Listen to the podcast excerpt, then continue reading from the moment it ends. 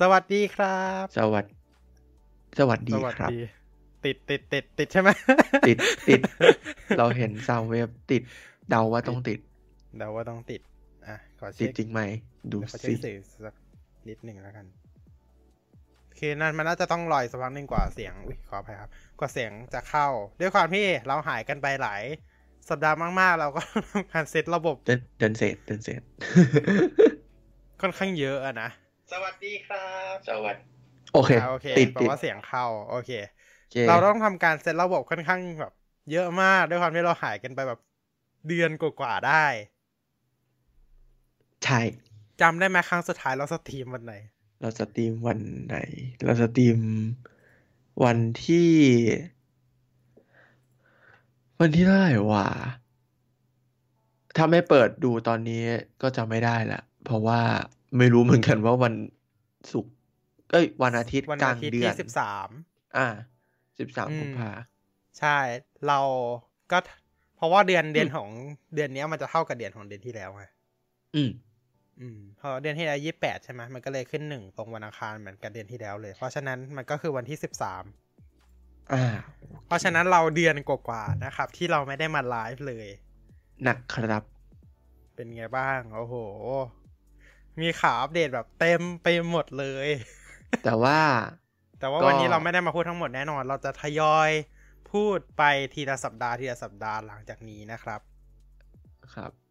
จริงๆมีข่าวเรื่อง Windows 12นะนะที่แบบมีข่าวแบบ อืมลือๆกันมาหนาหูมาก เดี๋ยวเราค่อยมาคุยกันวันหลัง มันเรียบเดี๋ยวมันจะแบบเปิดตัวเหมือนเหมือน Mac OS อะ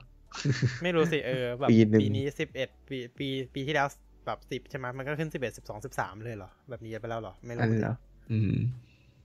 เพราะว่าอย่าลื ม มนะว่าอัปเดตใหญ่ที่ผ่านไปเมื่อตอนเดือนกุมภามันก็ใช้เลขบิวเดิมนะ ก็คือสองสองศูนย์ศูนย์ อืม อืม แต่จุดอะไรข้างหลังเพิ่มไปแค่นั้นเอง อ่าฮะ อืม ส่วน Insider ตอนนี้ก็ไปถึงสองสองห้าเจ็ดเก้าแล้วนะ ซึ่งวันนี้เราก็จะพูดกันเหมือนเดิมนะครับ เพราะถ้าไม่พูดนี่มันมันก็ไม่ใช่ Tech Vcast ละ กี่ Insider แล้วที่เราข้ามไป ที่เราพลาดไป กินไซเดอร์อ่ะ วันนี้เราก็จะมาพูดอันที่สำคัญสำคัญ อันที่มันล่าสุดล่าสุด อืมใช่ อ่ะ คือคือทุกท่านทุกท่านน่าจะเห็นหลาย Insider แล้วล่ะที่เราพลาดกันไปเนาะ นะครับ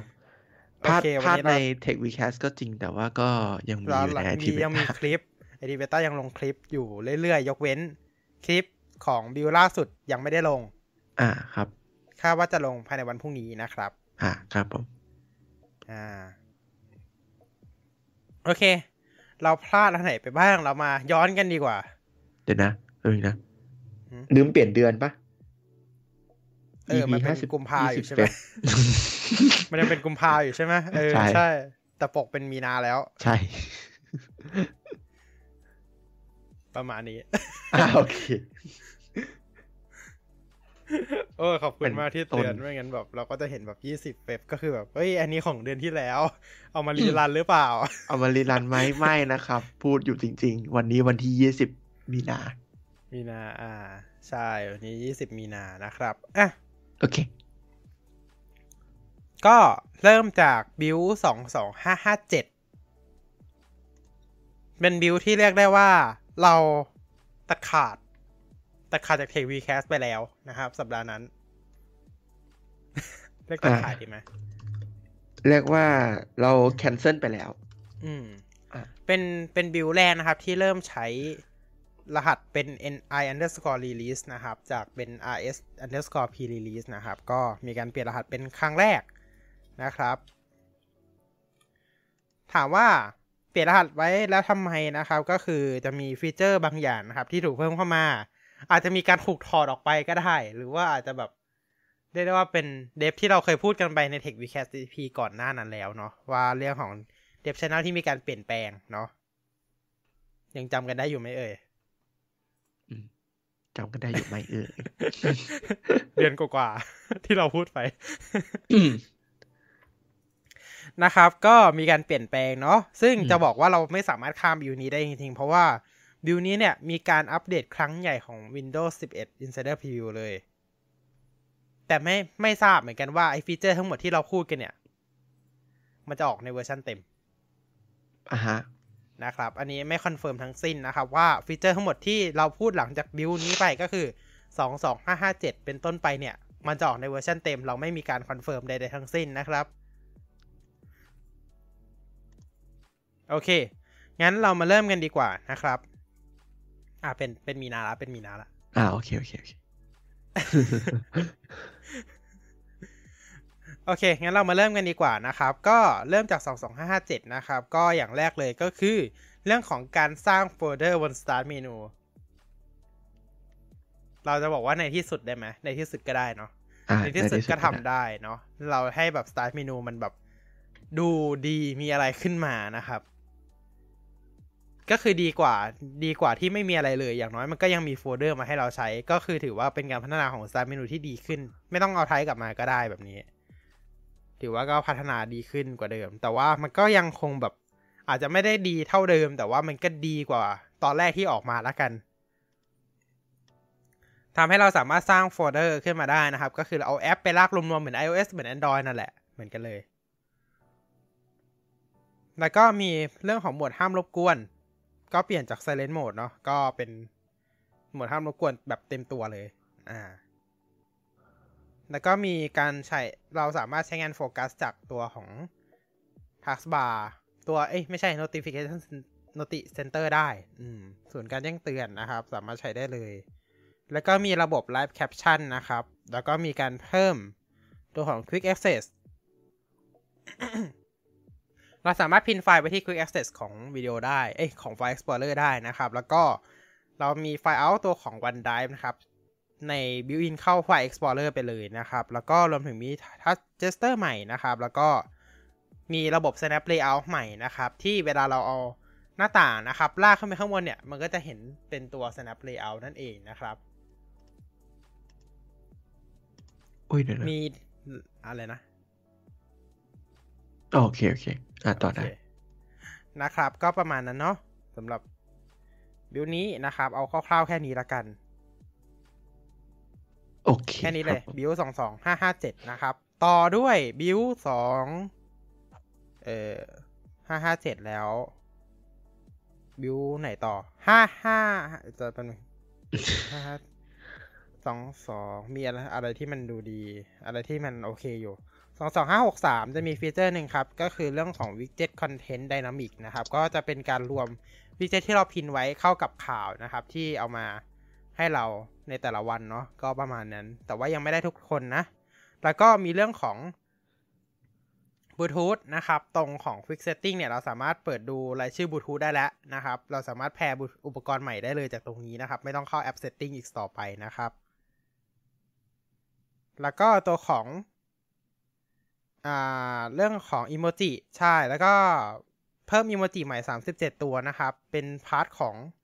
ซึ่งเป็นส่วนหนึ่งของอิโมจิ14.0 นะครับ แต่ท่านก็คงจะรู้จาก iOS 14.5 สิบ ไปแล้วเนอะ สิบห้าจุดสี่ เอ้ยสิบห้าจุดสี่ขออภัยหมื่นเลข เราเรารู้สึกว่าช่วงนี้เราใช้สมองกับเลขไปเยอะไปหน่อยอืม ครับ คิดคิดคิดไม่ทันอ่ะเออฝนมั่วไปเยอะอยู่มันไม่ใช่ โอ้เอาเอามาใช้ เพิ่มมีโมจิใหม่มาทั้งหมด 37 ตัวนะครับ ก็มีพวกหน้าละลายนะครับ อย่างที่เราได้ใช้กันไปแล้วใน iOS iPad OS ต่างๆนะครับ ก็ มีการเพิ่มพวกนี้ขึ้นมา เพราะฉะนั้นจะเหลือแค่ระบบเดียวละที่ยังไม่เห็นก็คือ Android เนาะ อ่ายังเป็นกล่องสี่เหลี่ยมอยู่ ใช่ อันไหนที่มันไม่มีจะจะเป็นกล่องสี่เหลี่ยมนะครับ อีโมจิที่ดูดีมาก แล้วก็มีการอัปเดต accessibility ไฟล์ out บน lock screen นะครับ ให้เป็นดีไซน์เดียวกับ Windows 11 ด้วยเนาะ อ่ะ ต่อไปที่ บิวรัวมาก รัว รัวมาก รัวจริง มาก อืม กี่ กี่อันเนี่ย อืม ต่อไปนะครับที่ build 22567 นะครับ ก็มีการปรับปรุงเรื่องของ Microsoft Account นะครับ ที่เรื่องขึ้นเหมือนแบบ ขึ้นว่าเรามีจ่าย subscription ของ Microsoft Microsoft 365 อยู่นะครับ เป็นแพลนต่างๆ เนาะก็จะมีรายละเอียดเกี่ยวกับแพลนนะครับ เช่นแบบเป็น Free Service ก็จะมีขึ้นว่าเราใช้ storage ไปเท่าไหร่นะครับ เราใช้สิทธิพิเศษจาก Free Service อะไรได้บ้าง แต่ว่าถ้ามีการ payment นะครับ ก็จะมีรายละเอียดของ payment ต่างๆ รวมถึงมีการแจ้งเตือนเรื่องบัตรเครดิต expire อะไรพวกนี้ด้วยนะครับ บัตรเครดิตหมดอายุ พวกนั้นนะครับ แล้วก็มีการเพิ่มเรื่องของการเชื่อมต่อมือถือใน OOBE นะครับ หรือขณะที่ทำการเซตอัพเครื่องนะครับ มีการเพิ่มตัวหน้านี้ขึ้นมาเนาะ แล้วก็มีการเพิ่มระบบ Smart App Control นะครับ หรือ SAC เป็น Security Feature ใหม่นะครับ ที่จะทำให้ ถ้าที่จะบล็อกตัวของแอปพลิเคชันที่ไม่พึงประสงค์นะครับ แต่ว่าตัว SAC เนี่ยไม่สามารถเปิดได้นะ เราต้อง Clean Install เท่านั้นถึงจะเปิดได้ ซึ่งถ้าใครอยากเปิดก็คือต้อง Clean Install อะ อ่ะอืม โอเคนะครับก็ประมาณนี้ประมาณนี้สำหรับบิวนี้นะครับ แล้วก็เรื่องของต่อไปเรื่องของ Windows Subsystem for Android นะครับ เราจะไล่ไปเลยเนาะ อ่า Windows Windows Subsystem for Android นะครับ มีการอัปเดตเวอร์ชันใหม่เป็น 2203.4000.1.0 นะครับ อัปเดตผ่าน Microsoft Store ได้เลย มีการอัปเดตเป็นวิดีโอ มีการเพิ่มฟีเจอร์เรื่องของ H.264 วิดีโอฮาร์ดแวร์ decoding นะครับ แล้วก็เรื่องของ Mail Integration นะครับ Network Change MSAA Change นะครับ แล้วก็มีการปรับปรุงเรื่องของ Input นะครับ พวก Scoring ต่างๆ นะครับ ประมาณนี้ ไปแบบเร็วมาก ๆ เลยนะ เพราะว่าเรามีท็อปิกที่ใหญ่กว่านี้ ที่เราจะต้องคุยกันต่อ ใช่ครับผม ต่อไปนะครับ 22572 นะครับ มีการเพิ่มแอปติดตั้งพื้นฐานเข้ามาใหม่นะครับ ก็คือเรื่องของแอป Microsoft Family นะครับ ที่จะติดตั้งมาบน Windows 11 Home ให้เป็นค่าเริ่มต้นเลยนะครับ ส่วนใน Windows 11 Pro เนี่ย จะต้องทำการติดตั้งเองนะครับ กดเข้าไปใน Settings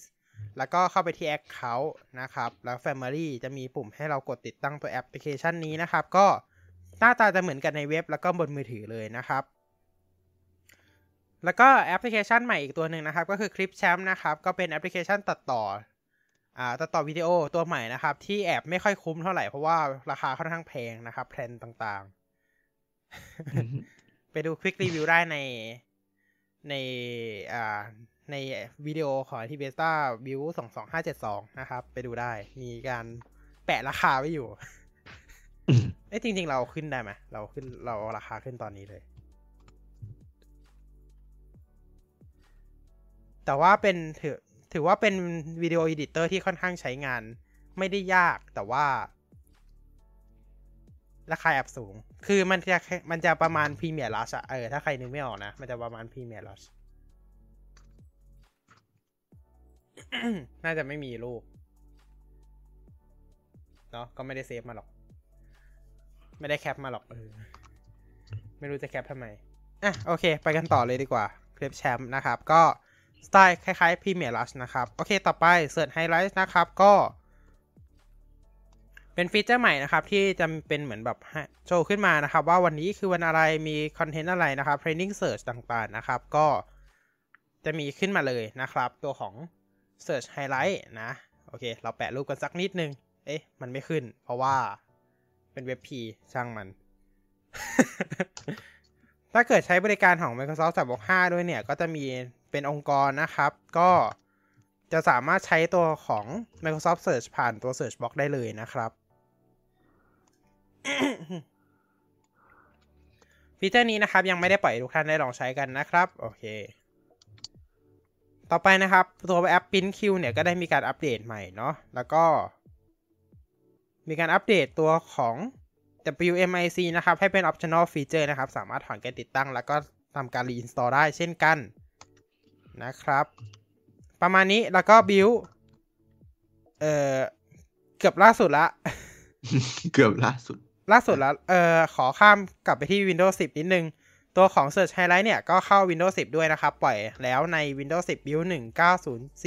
1944.1618 เด็กบิ d ยาวกว่า Windows 11 อีก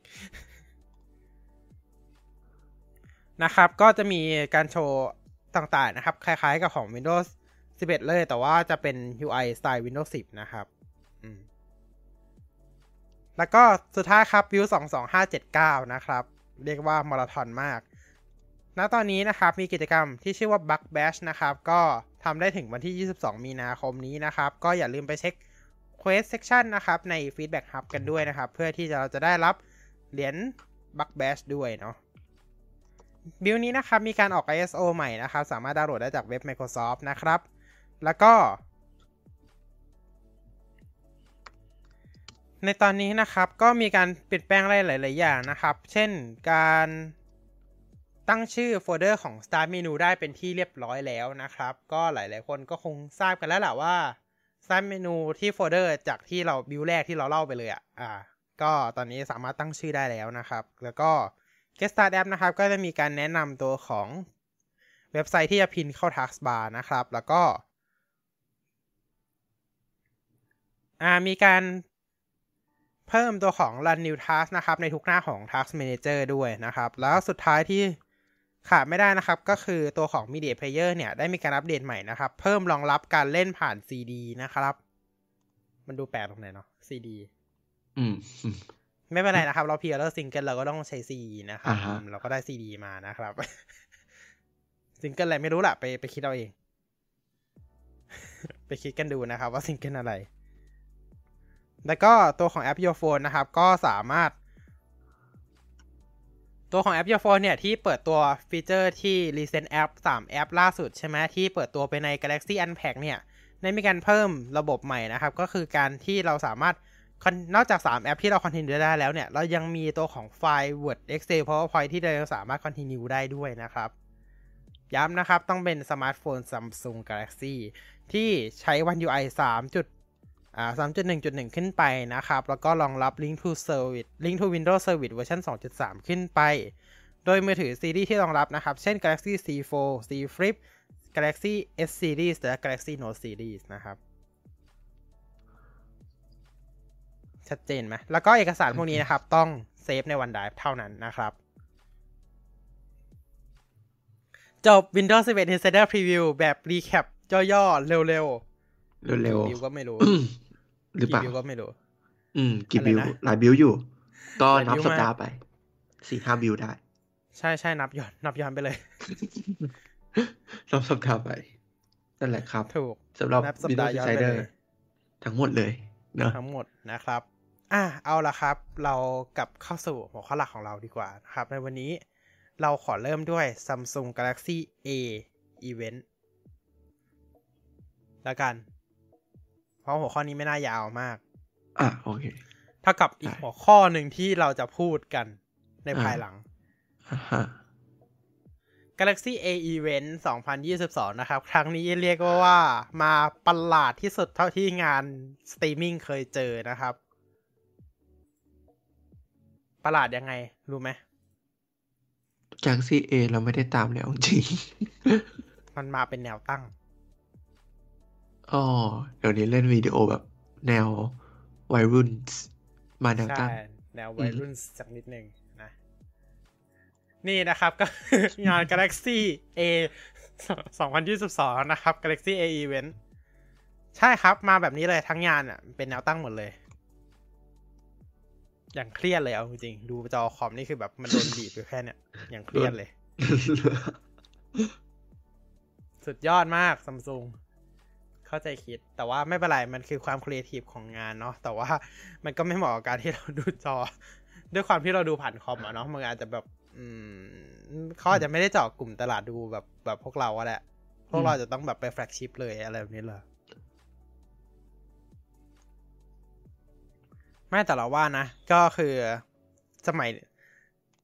อาจจะไลฟ์ผ่าน t ิ k t o k ด้วยไง เออ เพราะ t ิ k t o k ก็มีระบบไลฟ์ใช่ปะล่ะ ก็คิดว่าอาจจะไลฟ์ผ่าน t ิ k t o k ก็ได้ ถ้าให้คิดนะ อืม อืม ก็เป็นการพรีเซนเ t ชันรูปแบบใหม่ดีนะครับ ที่ยังไม่เคย ยังไม่ค่อยจะเห็นบริษัทไอทีที่ไหนเขาทำกันนะ เราก็จะ อืม ได้เห็นซัมซุงทำเป็นที่แรก และคิด อ่าฮะ ว่า Galaxy A เพราะว่า Galaxy A ทำแบบนี้เพราะว่าน่าจะเป็นที่วัยรุ่นชอบวิดีโอสไตล์นี้เนาะแนวตั้ง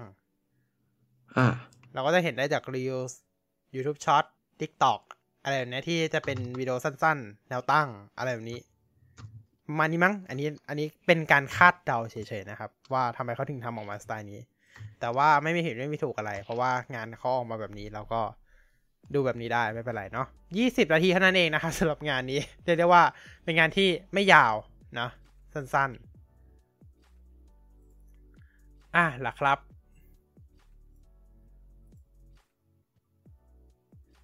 และนี่ก็คืองาน Samsung Galaxy อัน อ่า Galaxy A Galaxy อีก A ไหพูดผิดจะจะพูด อืม อันแพ็กทุกรอบเลย เพราะว่าเราเราชินกับอันแพ็กอะเนาะคือคือเราชินเราชินกับอันแพ็กไปแล้วอะเพราะว่าอันอันแพ็กเป็นอะไรที่แบบ เราเรียกว่าไงดี เราอยู่กับมันมานานหรือเปล่า เราใช้ชื่ออันแพ็กมานาน อือฮึ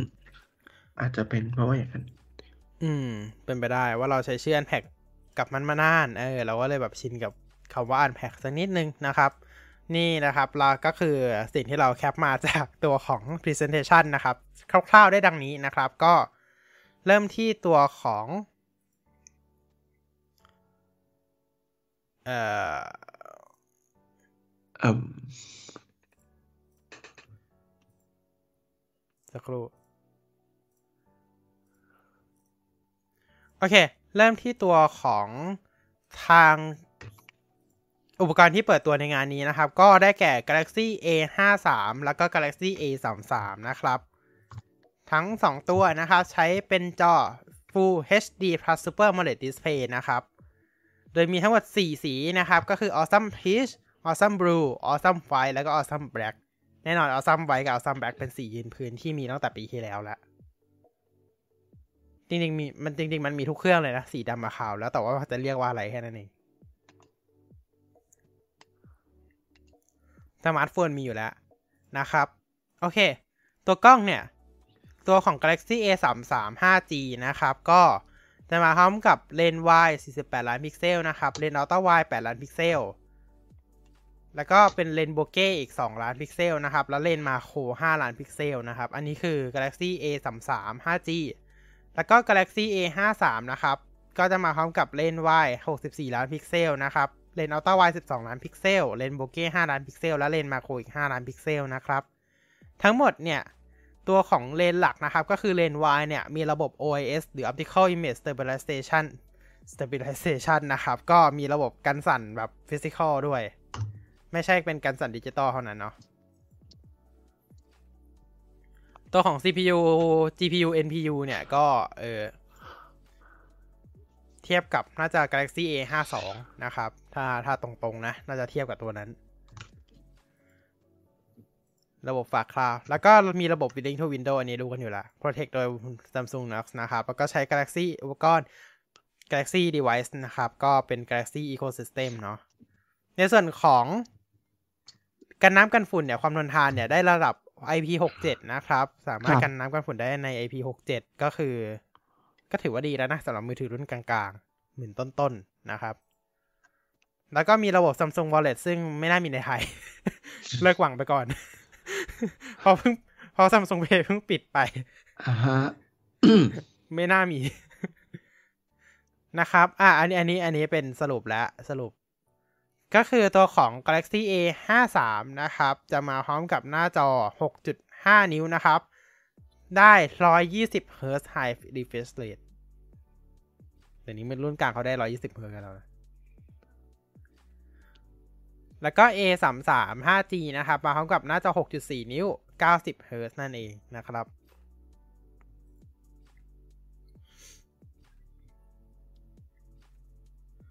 นะครับ รองรับพวก Portrait Mode Snap Mode Fun Mode นะครับ ต่างๆของ Snapchat แบตเตอรี่นะครับ ทั้งคู่นะครับ เป็นแบตเตอรี่ 5,000 มิลลิแอมรองรับ Super Fast Charging สูงสุด 25 วัตต์นะครับ แล้วก็ตัวเครื่องเนี่ย มีอยู่ 2 ขนาดนะครับ ก็คือ 128 กิก จะเป็นรุ่น RAM 6 กิก กับ 8 กิกนะครับ แล้วก็ 256 กิก จะเป็นรุ่น RAM 8 กิกนั่นเอง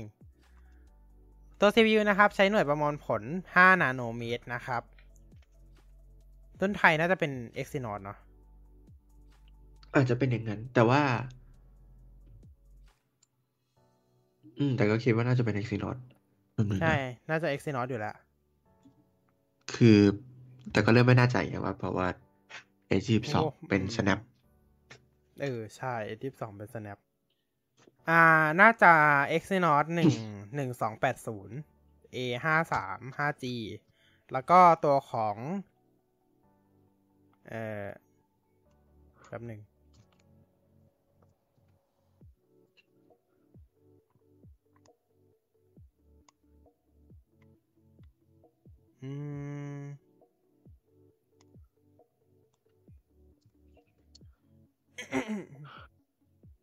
เอาเอาเป็นว่า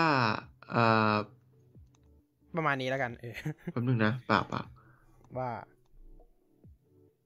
เราเราน่าจะได้ Exynos ในเมืองไทย เอ่ออันนี้พูด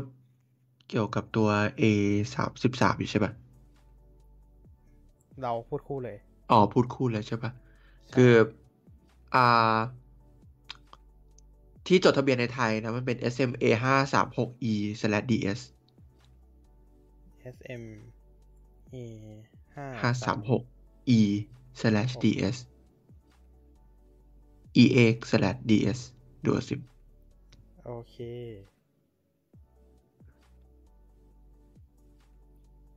น่าจะเป็น Exynos หนึ่งพันสองร้อย อ่าฮะ แล้วก็อีกตัวหนึ่งเป็น M สามสิบสาม อ่ะ อีกตัวหนึ่งก็แป๊บนึงนะ SMM สามสามหก B ทำไมใช้ M ไม่รู้เหมือนกัน ประหลาดนะ ประหลาด ประหลาดเหมือนกันรู้สึกประหลาด อืมอ๋อไม่ M สามสามไม่คือ Galaxy M สามสามไม่เกี่ยว อ๋อ มันมั คนละรุ่น มัเกี่ยว คนละรุ่ คนละรุ่นกัน คนละรุ่น อ่า ไม่เกี่ยว โอ โอ เค เค ตา อ่าม นั้นนะครับ งั้นไม่ ซี เกี่ วิ ยว ว ตามนั้นเนาะ โอเค อืมเอ็กซ์ตร้า ไม่ พัน แน่ สอง อืม ไม่แน่ใจนะ ก็น่าจะคาดว่าน่าจะประมาณนั้นแหละ อ่าโอเค อืม เพราะว่าด้วยความที่มันเป็นรุ่นกลางเราจะหาข้อมูลยากนิดนึง มันไม่ได้เหมือนแบบเอ็กซ์ยี่สิบสองอะไรอย่างเงี้ย อ่าเอ อ่าฮะ เอจิบสองมันจะหาข้อมูลง่ายหน่อย แต่ว่าตัวของ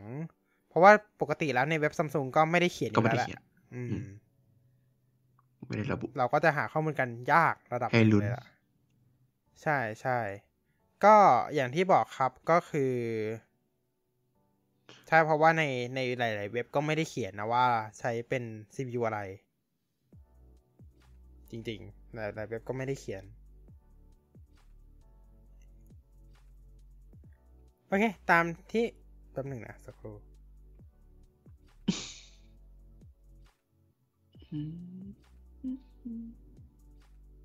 ตึงตึงตึงตึงตึงตึงตึง ไม่มีซาวด์เอฟเฟกต์ทำเองนะครับ ไม่มีสาวเอฟเฟกก็ทำเองก็ได้ อะไรแบบนี้ประมาณนี้เนาะ ยับ ยับ โอเค ไม่มีจริง หาไม่เจอ นั่นแหละครับ ตามที่บอกน่าจะ Exynos 1002 ไม่ก็ Exynos ประมาณนั่นแหละ เออ หาข้อมูลไม่ค่อยได้เท่าไหร่ เพราะว่าทางเว็บไซต์ของทางซัมซุงไม่ได้เขียนอยู่แล้ว เรื่องนี้ ก็เอาเป็นว่าเป็น 5 นาโนเมตร Octa Core ละกันเนาะ อ่ะ โอเค เป็น CPU นะ 5 นาโนเมตร Octa Core นะครับ โอเค จบ Galaxy A อ่า ประมาณนี้ งานไม่ใหญ่ งานไม่ใหญ่ งานเล็ก งานเล็ก อ่า โค งานเล็ก เป็นงาน งานเล็ก เล็ก โอเค ๆ นะครับ เอาล่ะ เราก็ถึงหัวข้อ หลัก แล้ว นั่นก็คือ Apple Event มา Yeah 2022 เป็นเดือนมีนานะครับ Apple Event เดือนมีนา ใช่แล้ว โอเค มีหลายเรื่องเลย มีทั้งเปิดตัวซอฟต์แวร์ใหม่และอุปกรณ์ใหม่ อ่า เปิดตัวซอฟต์แวร์ก่อน อ่ะ อ่า ก็ ก็คือเดี๋ยวนะอ๋อ โอเค จะนึก iOS อะไรมากโอเค สิบห้าจุดสี่ เปิดตัวซอฟต์แวร์ใหม่ อ่า iOS 15.4 iPadOS 15.4 macOS 12.3 tvOS 15.4 แล้วก็ watchOS 8.5 นะครับ ซึ่งที่เราจะมาคุยกันเนี่ย ก็จะมีอยู่แค่สามอันอันหลักๆอะนะ ก็คือ macOS iPadOS แล้วก็ iOS นะครับ ขอเริ่มจาก iOS ก่อนละกัน เพราะว่า iOS 10อ่า15.4 ก็จะเหมือน อ่า iOS เนี่ย จะ จะคล้ายๆกันกับ คล้ายๆกับ iPad iPadOS อะนะ ก็ควบควบกันเลยละกันนะครับ อ่ะ อย่างแรกอาของตัวที่ที่เปลี่ยนไปนะครับ ก็คือในเรื่องของการอัปเดตซอฟต์แวร์อ่าตอนนี้เนี่ยเราสามารถที่จะใช้ Cellular Data อัปเดตซอฟต์แวร์ได้แล้วเนอะก็คือไม่ต้องต่อ Wi-Fi เท่านั้นนะถ้ามี ถือว่า ถ้า ดี ไปที่ไหนที่ไม่มี Wi-Fi เซลลูล่าเหลือเยอะ ก็สามารถที่จะใช้เซลลูล่านั้นดาวน์โหลดซอฟต์แวร์แล้วก็อินสตอลได้ทันทีนะครับ อืม อ่า อันนี้ก็สะดวกไปหน่อยเนอะ นะครับ อันที่สองเนี่ย อัน จ นี้ ริงจริง คือครั้ง ๆจริงๆเราเราเคยเจอเครื่องที่แบบ Wi-Fi พังแล้วแบบจะอัปเดตซอฟต์แวร์แล้วมันอัพไม่ได้ อ่า เพราะว่ามันต้องใช้ Wi-Fi อ๋อ อืม อืม นั่นแหละ ก็ ตอนนี้ก็ใช้เซลลูล่า ก็ ได้ ใช้ แล้ว เซลลูล่าได้แล้วใช่ อืม นะครับ อ่า อันต่อมา อันนี้แหละสร้างความฮือฮาเป็นอย่างมากนะครับ ก็คือ iPhone ที่รัน เปิดได้ iOS 15.4 นะครับ สามารถสแกน Face ID ได้ ขณะสวมใส่หน้ากาก นะฮะ แต่ว่าร องรับแค่เฉพาะ iPhone 12 และ iPhone 13 ครับ มันน่าเศร้าตรงนี้แหละเนาะ อืม มันน่าเศร้าตรงนี้แหละ นะก็ อ่าบางคนก็ว่าว่าเหตุผลว่าแบบ neural engine ของ iPhone 11 หรือว่าลงไปถึง iPhone 10 มันไม่ถึงอะนะ แต่ว่าจริงๆ ผมก็ยังคิดว่าก็เป็นการกักของ Apple อยู่ดี อ่า อ่ะซึ่งก็ไม่ว่ากันนะครับ แต่ว่าใครที่มีอ่าอ่า iPhone 12 iPhone 13 เนี่ย ก็สามารถที่จะใช้ Face ID ขนาดสวมใส่หน้ากากได้แล้วเนอะก็เป็นอะไรที่ดีเหมือนกันเวลาจะใช้เวลาก็ก็คือเวลาใช้งานปกติทั่วไปก็ไม่ต้องแบบดึงดึงหน้ากากลงหรือว่าแบบอ่าพิมพ์รหัสแล้วอะนะซึ่งมันก็ ใช่ เป็นสิ่งที่เราลำคาญมาประมาณอืมสองปีที่มีโควิด อืม เพราะว่าก็เนอะเราก็ไม่อยากที่จะดึงหน้ากากลง แล้วก็เราก็ขี้เกียจพิมพ์รหัสกันนะครับ อืม โอเค อ่ะ อันนี้มีเฉพาะใน iPhone นะครับ iPad ไม่มีเนอะ iPad Pro อืม ก็ไม่มีนะครับ ใช่ เออ อันนี้น่าสนสนสนใจมากว่า ถ้าถ้าเป็นที่เรื่อง neural engine จริงเนี่ยทำไม iPad Pro iPad ถึงไม่ได้ล่ะ iPad Pro รุ่นล่าสุดอะทำไมถึงไม่ได้ ทำไม iPad Pro M1 ไม่ได้ทำไม iPad Pro A12Z ไม่ได้ เพราะว่า อันนี้ก็ เรื่องถ้าเป็นเรื่อง neural engine iPad Pro M1 น่าจะทำได้นะ น่าจะทำได้แล้วก็อาจจะทำได้ดีกว่าด้วย ดีด้วยเพราะว่าเรื่องของ มันเป็น chip desktop neural engine core อะมันมันเยอะกว่า มัน ด้ เย วย อะกว่า ใน M1 อืม อืม เพราะฉะนั้นคิดว่ามันไม่น่าจะเกี่ยวกับ neural engine หรอก มันน่าจะเกี่ยวกับอย่างอื่นที่ทาง Apple ไม่สามารถเราไม่สามารถไปเดาทาง Apple ได้อยู่แล้ว อ่าเราไม่อ่าเราไม่สามารถไปเดาทางได้ อืม อาจจะเป็นเรื่องของการตลาดจริง ๆ ก็ได้ เพราะว่า เพราะว่า อ่ะก็อย่างที่บอกว่าไม่งั้นอ่ะไอ้ถ้าเกิดเป็นที่ neural engine iPad ก็ต้องใช้ได้สิ iPad อ่า Pro M1 อ่ะเอออย่างน้อย Pro M1 ต้องใช้ได้ แต่ว่านี่ อ่ามั มันใช้ไม่ได้เหมือนกัน อ่า ใช่ อืมมันน่าสนมาก ก็นั่นแหละครับ ก็แล้วแต่ที่จะทุกคนจะวิเคราะห์กันเองนะครับ อันนี้เราไม่ขอขอพูดไว้ตรงนี้แล้วกัน อันนี้เป็นเรื่องของการวิเคราะห์นะครับ นะครับ โอเคอ่าขอย้ำนิดนึงนะ15.4 อันนี้เราไม่พูดหมดนะ เราพูดแค่เฉพาะอันที่แบบ อืม หลักๆ เท่านั้นอะแต่คือมัน แล้วก็ ก็ มี เอาจริงๆ หลัก emoji ๆ ก็คือ เมื่อกี้ มีแค่อันเมื่อกี้เนี่ยแหละ อืม แล้วก็มีอีโมจิที่เราพูดไปใน insider preview ไปละ อ่า ใน Windows ใช่ แล้วก็มี อ่า อีโมจิใหม่ 30 สามสิบ เจ็ด กว่าตัวเมื่อกี้ อ่าสามสิบกว่าตัวเมื่อกี้ที่เป็นในซีรีส์ของอีโมจิสิบสี่จุดศูนย์นะครับ อ่ารวมถึงอ่ามีการเพิ่มวอลเปเปอร์ใหม่ด้วย ก็เป็นวอลเปเปอร์ อ่า สีเขียวอะนะ ซึ่งก็คือเกี่ยวข้องกับเรื่องที่เราก็จะพูดต่อไป อ่า นะครับ ครับ อ่ะอีกอย่างที่น่าสนใจมาก ๆ เลยก็คือ iPad OS 15.4 นะครับ ใส่ Universal Control มาแล้วด้วยอ่า อ่า รอกันมา นานมากเลยนะ นานมาก จากการเปิดตัวปีที่แล้ว อ่ารอกัน ก็ มานานมาก ช่วงกันยาตุลาปีที่แล้วอะรอมานานมาก รอมาแทบจะได้เรียกได้ว่าเกือบครึ่งทางแล้วสำหรับ iOS 15 เนี่ย ก็เพิ่งมา ใช่ นะ อีกไม่กี่เดือนก็จะ จะมี 16 iOS แล้ว 16 แล้ว แล้วก็คนที่ใช้เบต้าอย่างพวกเรา ก็จะมุฟออนแล้ว ใช่ ตอนนี้เราก็ยังอยู่ 15 อยู่ ยังไม่ยัง move on ไม่ได้นะ เพราะว่า Apple ยังไม่ปล่อยมา อ่าใช่ แต่ว่า อือฮึ ก็กำลังจะมุฟออนแล้วในอีก ใช่ 3 เดือนข้างหน้า ใช่ไปเดือนมิถุนาเราก็น่าจะได้ทดลองใช้กันแล้วนะครับ อืม Universal Control ก็ไม่ต้องอธิบายอะไรมากนะ ก็คือการใช้เมาส์คีย์บอร์ดร่วมกันระหว่าง Mac กับ iPad เราสามารถที่จะลากไปมาได้ ระหว่าง 2 เครื่องนี้อย่างลื่นไหล รวมถึง อืม ใช้คีย์บอร์ดเดียวกันได้ นั่นเองนะครับ ซึ่งเอาจริงๆ ถ้าพูดมาถึงตรงนี้แล้วเนี่ย Mac OS 12.3 ก็ไม่ต้องพูดแหละ เพราะมันก็คืออันเดียวกัน อ่าเพราะก็คือเรื่อง universal control เหมือนกัน อ่า นะค พอ รับ จะถามว่า macOS มีอะไรเพิ่มใน Mac Monterey บ้างก็ ไม่มีจริงๆ ก็คือมีแต่อันนี้อันเดียวที่เราก็จะพูดใน macOS นะครับ อ่าฮะ ก็จริงๆมันก็คือฟีเจอร์ที่เปิดตัวไปแล้วใน iOS นั่นแหละ แล้วมันก็ อ่า เพิ่มใน macOS ด้วย แต่ว่า อืมไม่งั้นก็จะไม่ ก็จะมีแค่ universal control ที่เออมัน exclusive macOS กับ iPadOS อ่า แค่นั้นแหละ ซึ่งเอาจริง ๆ Universal Control มันเป็นมันเป็น OS อ่ามันเป็นฟีเจอร์ของ OS ที่ควรจะเพิ่มมาตั้งแต่ตอน10 10อ่า12.0 แล้วอะเนอะแต่ว่า Apple ก็ดีเลย์มาจนมาถึงเนี่ย 12.3 macOS 12.3 แล้วก็ iOS 15.4 เนี่ยที่เพิ่งปล่อยออกมานะครับ ก็ นั่นแหละ เอาเป็นว่าในที่สุดก็มาแล้วนะครับ โอเค ใช่ครับ อีกอย่างหนึ่งที่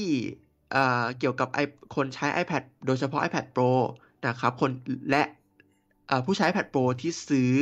Magic Keyboard ไป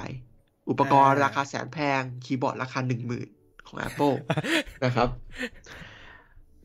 เราสามารถที่จะเปลี่ยนเอ่อ brightness ของไฟ backlit ได้แล้ว อ่า ปรับแสง ครับ แบ็คลิ t ได้ ไม่ให้ อ่า แสงแบ็คลิ t มันแยงตาเวลาที่แบบเราใช้ในที่มืด อ่าแต่เราต้องไปเพิ่มช็อตคัทใน Control Center ก่อนนะ ถึงจะ อ่า ปรับได้นะครับ อ่า อ่า บางทีเราใช้แบบที่สว่างแล้วแบบแบ็คลิ t มันมองไม่เห็น อ่ อ่า า หรือแบบ ม บางทีเราใช้ที่มืดแล้วแบบมันสว่างเกินไปก็ไปปรับได้แล้วนะค ค รั รับ บ ผมเป็นนวัตกรรมใหม่จริง นวัตกรรมใหม่ ๆ นวัตกรรมใหม่จริงๆนะครับ โอเค เอาเป็นว่านอกจากนี้เนี่ย ก็จะมีในเรื่องของ Apple Wallet เนอะที่จะมีการ อืม เปลี่ยนใหม่อ่าโดยจะเพิ่มวิดเจ็ตเข้ามาแล้วอ่าซึ่งวิดเจ็ตเนี่ยก็จะแสดงไม่มีอะไรมากหรอกครับ ก็คือแสดงถ้าถ้าถ้าใช้ Apple Card นะ ก็จะแสดงยอดบัญชีอะไรพวกเนี้ยที่เป็นข้อมูลเกี่ยวกับเรื่องการใช้จ่ายประจำวันเออยอดเงินชำระคงเหลืออะไรของ Apple Card เขานะครับ อือฮึ อืม ซึ่ง อ่ารวมถึง เราไม่เกี่ยวเวลา อ่าซึ่งเราไม่เกี่ยวอยู่แล้วรวมถึงอ่าเราสามารถที่จะเพิ่มตัวบัตรวัคซีน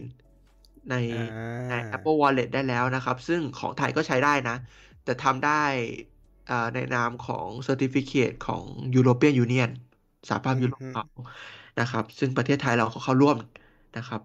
สามารถอ่าทำได้ในเพจผมมีวิธีการอยู่ อ่าฮะ นะครับ โอเค อ่า ไปเข้าไปดูวิธีการได้ในเพจนิโกโกโกนะครับ นะครับ ลิงก์อยู่ใน description นะครับ อ่าโอเค เต็มที่ อ่า อ่ะนอกจากนั้นแล้วก็อีกอย่างหนึ่งที่สำคัญมากก็คือเราสามารถที่จะใช้ iPhone เนี่ยเป็นเทอร์มินอลสำหรับเครดิตการ์ดที่ support contactless ได้นะครับ แต่ในที่นี้เนี่ย ในไทยยังไม่ support เลยสักอันนะครับ มีแต่ในประเทศสหรัฐอเมริกาเท่านั้น ซึ่งที่ Apple ได้ประกาศออกมาก็จะมีแอป Stripe กับ Shopify ที่จะสามารถทำได้นะครับ เอาให้ Apple Pay เข้าไทยให้ได้ก่อน อ่ะ เอาจริงก็ยังไม่ ไปติดตรงไหนก็ไม่รู้นะครับ นั่นสิ อ่าโอเคอ่าในส่วนขึ้นในส่วนที่เหลือก็จะไม่ไม่มีอะไรมากแล้วก็จะเป็นในเรื่องของ improvement ที่เป็นเกี่ยวกับ air tag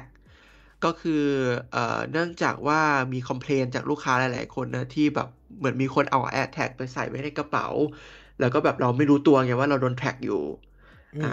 ทีนี้ Apple ก็ได้เพิ่มฟีเจอร์การคือเพิ่มการแจ้งเตือนอะว่ามี AirTag แปลกปลอม หรือ AirTag ที่ไม่ใช่ของเราเนี่ยอยู่ในกระเป๋าเราอ่ะเพื่อให้เรารู้ว่าเออเราคือเหมือนมี AirTag อยู่ในกระเป๋าเรานะ โดน track หรือเปล่าอะไรมาเนี่ยนะครับ ฟังก์ชันเนี้ยก็ถูกเพิ่มขึ้นมาอ่าแล้วก็ทำแล้วก็ทำให้มีประสิทธิภาพมากขึ้นนะครับ อืม รวมถึงเราสามารถที่จะ custom domain iCloud Plus ได้แล้วนะครับ อ่า โอเคก็มีแค่นี้ ก็ ประมาณเนี้ย ใช่ประมาณนี้ อืมประมาณนี้สำหรับ 15.4 ไม่มีอะไรมากเอาจริงๆที่เด่นๆก็คือมี Face ID อย่างเดียวนะครับ กับ อืม Universal Control นะอืม อันนี้ในส่วนของซอฟต์แวร์นะครับ ที่ได้ปล่อยออกมา ครับ โอเค โอเคนะครับ ไปดูในส่วนของผลิตภัณฑ์ Product ที่ Apple ปล่อยออกมาใน งาน ประกาศออกมา Apple Event เดือนมีนาคมที่ผ่านมานะครับ Peak Performance Peak Performance อ่ะ เราเริ่มที่อย่างแรกเลยไหม เอาเราจะไล่จาก ได้จากแรกไป ความ สุด ว้าวไหม ท้าย หรือว่ายังไง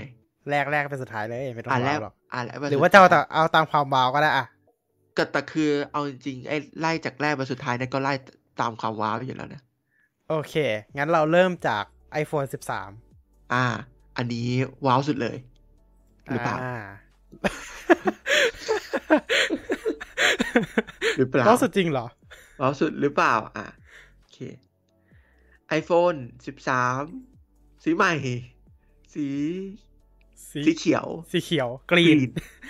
แล้วก็ ตรง Alpine Green อ่า ถ้าเป็น 13 Pro ถ้าเป็นโปรจะเป็นอัลไพกรีน อ่า ถ้าเป็นสี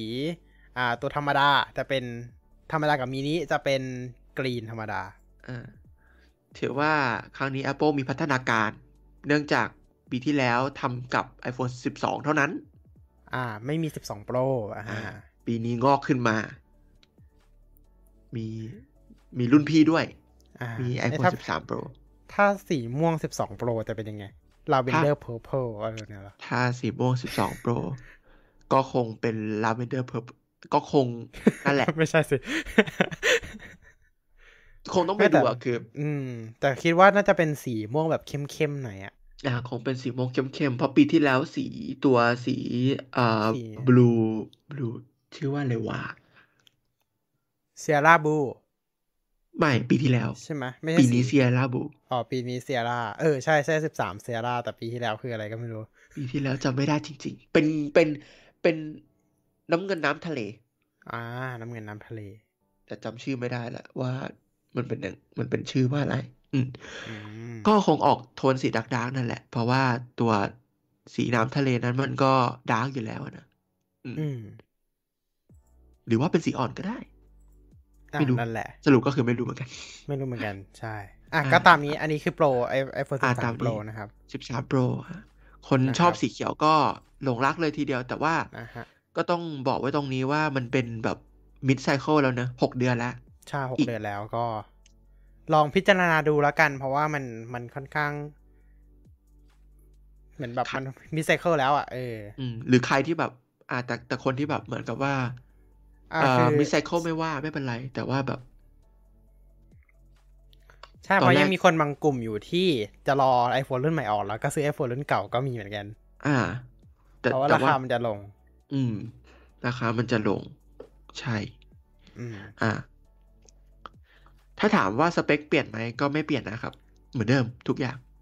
อ่า สเปคเหมือนเดิมครับ ไม่มีเปลี่ยน เพราะว่าก็ยัง iPhone 13เหมือนเดิมไงแต่ว่าแค่เพิ่มสีใหม่ อืม ครับ นะครับ ไม่มีการรี อ่ะ เฟชแต่อย่างใด ไม่มีการรีเฟช โอเค แต่ว่ามี iPhone อีกรุ่นหนึ่งที่รีเฟช อ่า เรียงตามความว้าว ถึงตามความว้าว โอเค เริ่มต่อไปที่ iPhone SE ครับ เริ่มว้าวแล้วครับ อ่าโอเค iPhone SE ขอโยนไปให้ คุณฮิวเลยครับ โอเค โอเค ได้ได้ สลับ ได้ กันนะสลับกัน iPhone SE ก็เป็นการรีเฟชครั้งใหม่ของซีรีส์ SE เนาะก็คือเป็น iPhone รุ่นประหยัด ประหยัดของประหยัดสุดของ Apple คือหมื่นต้นๆนั่นแหละอ่ะ อ่าอ่า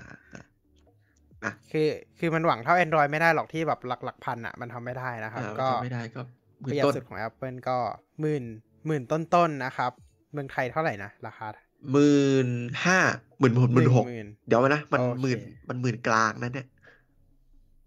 เอาหมื่นกลางด้วยนะ ไม่ใช่หมื่นต้น 15,900 ต้นๆด้วย อ่า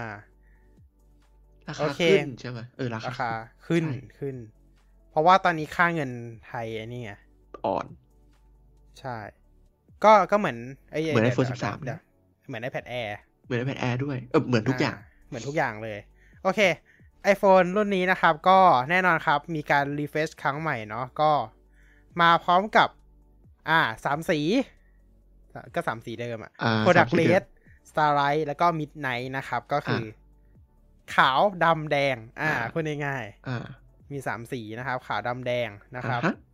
เฮ้ยอันนี้เอาไว้เก็บเก็บไว้ตอ เอ้ น ยเอ้ ท้าย ย ดุดดุด ดุดดุดดุด อันนี้เก็บไปตอนท้าย โอเค อย่างแรกเลยก็คือเรื่องของสเปคที่ถูกเพิ่มเข้ามานะครับ ก็แน่นอนครับทุกอย่างเหมือนเดิม ตั้งแต่เครื่องหน้าจอกล้อง อ่ะ เหมือนเดิม กล้อง ทุกอย่างนะครับ เดิม ก็เป็นจอ Retina HD 4.7 นิ้วนะครับ เอาจริง ก็ รูปลักษณ์ภายนอกก็เหมือนเดิม รุ่นรับภายนอกก็คือ iPhone 8 ก็คือ iPhone 8 ก็ ใช่ ก็ นั่นแหละ คือ ครับ iPhone 8 เลยนะครับ ก็ เหมือนเดิมนะครับ เพียงแต่ว่าในปีนี้เนาะมีการเปลี่ยน CPU ใหม่เป็น CPU A15 Bionic นะครับ อ่า ก็ แรงบึนบึน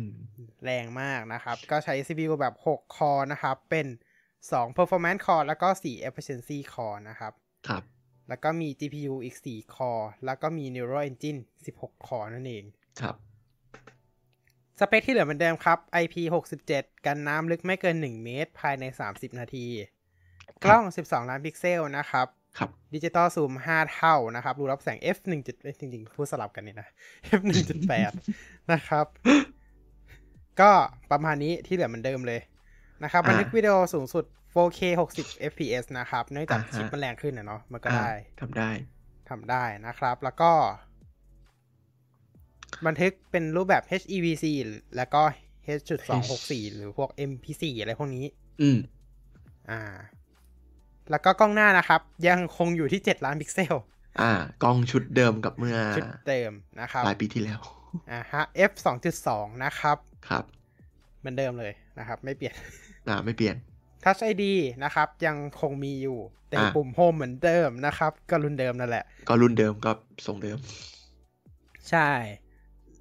ส่วนในรุ่นนี้นะครับ ต้องบอกว่ามีการเพิ่มการรองรับ 5G ขึ้นมานะครับ เนื่องจากว่าตอนเนี้ยโทรศัพท์ทุกเครื่องมันรองรับ 5G แล้วเนาะ คือถ้าไม่เพิ่มก็ ถ้าไม่เพิ่มก็ไม่ต้อง ะนะ ไม่ต้องขายใหม่ละ iPhone SE เนี่ยก็เอารุ่นเดิมนั่นแหละ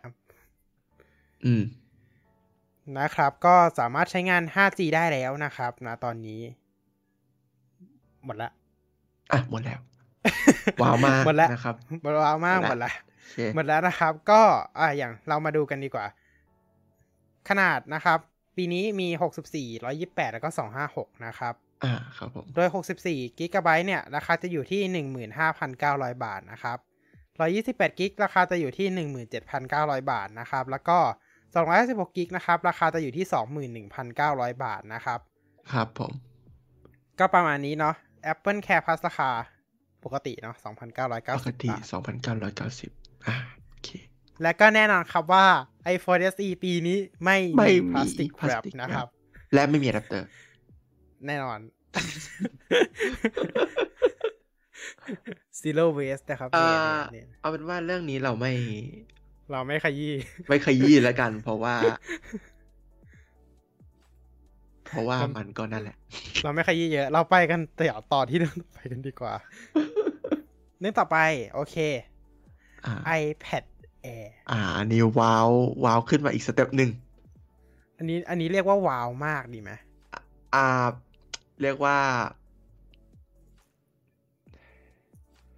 เรียกว่าผิดหวังดีไหม เราผิดผิดหวังเราผู้ใช้โปรใช่ไหม ว้าวว้าวว้าวว้าว คือคือคนใช้ Air อะว้าวมากเลยนะ ส่วนตัวเราเราใช้ iPad Air เราว้าวมาก แต่เราไม่รู้ว่าสำหรับผู้ใช้ iPad Pro อะเป็นยังไง อ่าไม่ขยี้แล้วกันอ่าโอเค โอเคอ่ะ เรามาถึง iPad Air กันนะครับ ก็ iPad Air เนี่ยเป็น iPad ซีรีส์แบบระดับ iPad ระดับ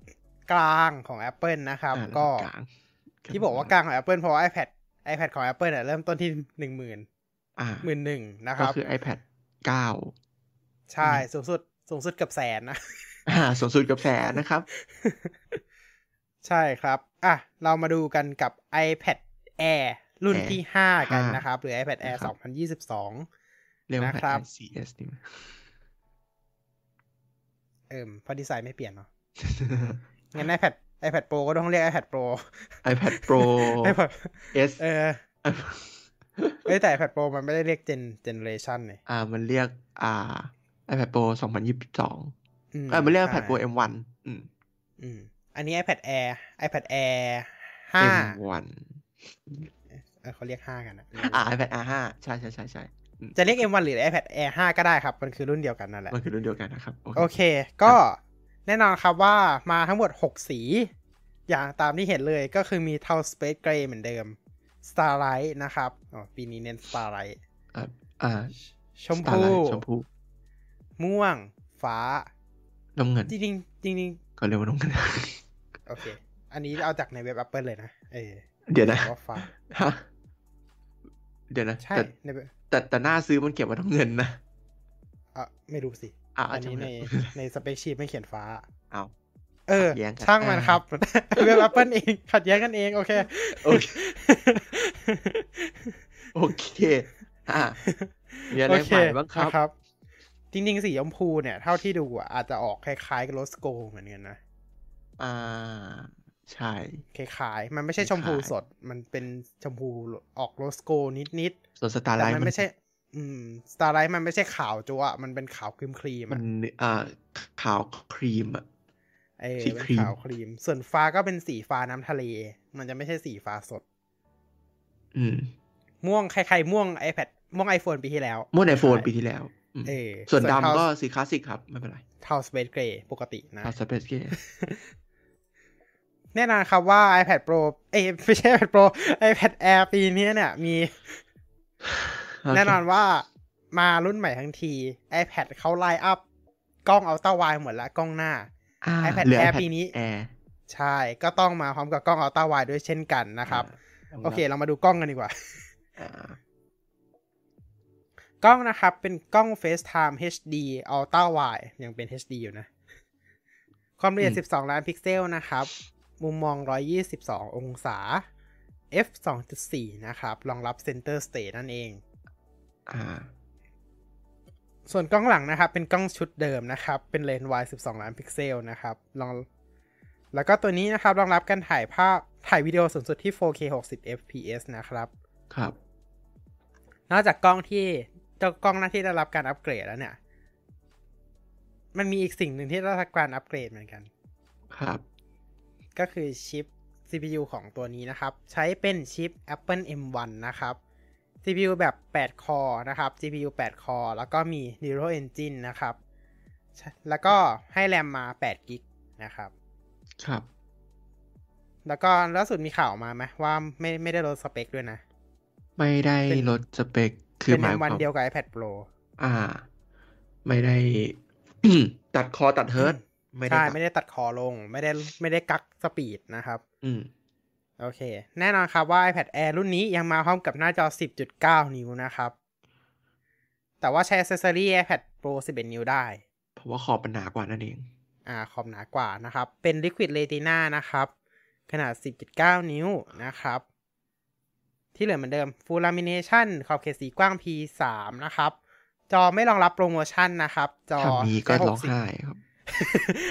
จอ 60 เฮิร์ตซ์เท่านั้นนะครับ ที่แล้ว รู้สึกเหมือนจะมีผู้ใช้ iPad Pro กระซิบอยู่ อ่า ไม่ใช่อ่าโอเค โอเคนะครับลำโพงเป็นลำโพงสเตอริโอสองตัวคู่นะครับ อ่าโอเค ไม่ใช่สี่นะ พิวเออ โอเค Wi-Fi รองรับ Wi-Fi 6 นะครับ มาตรฐาน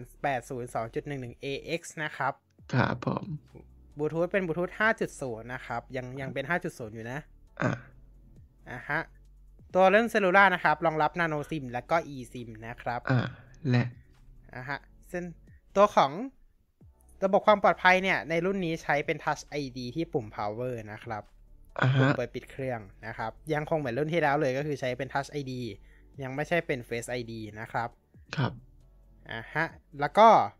พอร์ตชาร์จนะครับ เป็นพอร์ต USB-C นะครับ ที่รองรับ Display Port นะครับ แล้วก็ USB 3.1 รุ่นที่ 2 นะครับทันไฟได้สูงสุด 10 g b per sec นะครับ ครับ ยังไม่ใช่ Thunderbolt นะ อืม ถ้า ก็ดีแล้วถ้ามันเป็น ก็ Thunderbolt iPad Pro ก็ไม่ต้องขายแล้วนะ ก็ถ้าใช่ก็ไม่ต้องขายหรอกครับ หรือไม่ก็ต้องรีบเปิดตัวใหม่ด่วน โอเค สามารถต่อจอนอกได้ 1 จอนะครับ ความละเอียดสูงสุดอยู่ที่ 6K 60 Hz นะครับ ครับ อ่ะฮะ เพราะว่ามันเป็น DisplayPort ไง มันสามารถทำได้เนาะ อือฮึ นะครับ อุปกรณ์แถมกล่องพูดไหม ก็มีอะแดปเตอร์ มีสาย มีอะแดปเตอร์นะครับ 20 วัตต์ อ่า และมีสาย USB-C เป็น USB-C 1 เมตรนะครับ อ่า แถมให้ในกล่องเลยนะครับ ไม่ตัดอะแดปเตอร์ทิ้งนะครับ รุ่นนี้ อ่า แล้ว ก็มีพลาสติกแวมเหมือนเดิมนะครับ เพราะฉะนั้น อ่า กล่องจะใหม่เรียบใ กล่องยังเหมือนเดิมเนาะ มีพลาสติกแรปทุกอย่างเลยนะครับ ครับผม โอเค รุ่นนี้นะครับ มี 2 ขนาดครับ 64 กิกกับ 256 กิกนะครับ ลืมเปิดรูปเลยมัวแต่พูด ไม่ได้เปิดรูปเลย เปิด อันอย่างที่บอกครับอ c เซ s o รีสามารถใช้กับ iPad Pro ได้นะครับ อ่า iPad Pro รุ่น 11 นิ้วสามารถใช้ร่วมกันได้เลยนะครับ ครับผมคีย์บอร์ดมหัศจรรย์ใช้ได้ทุกอย่างเหมือนเดิม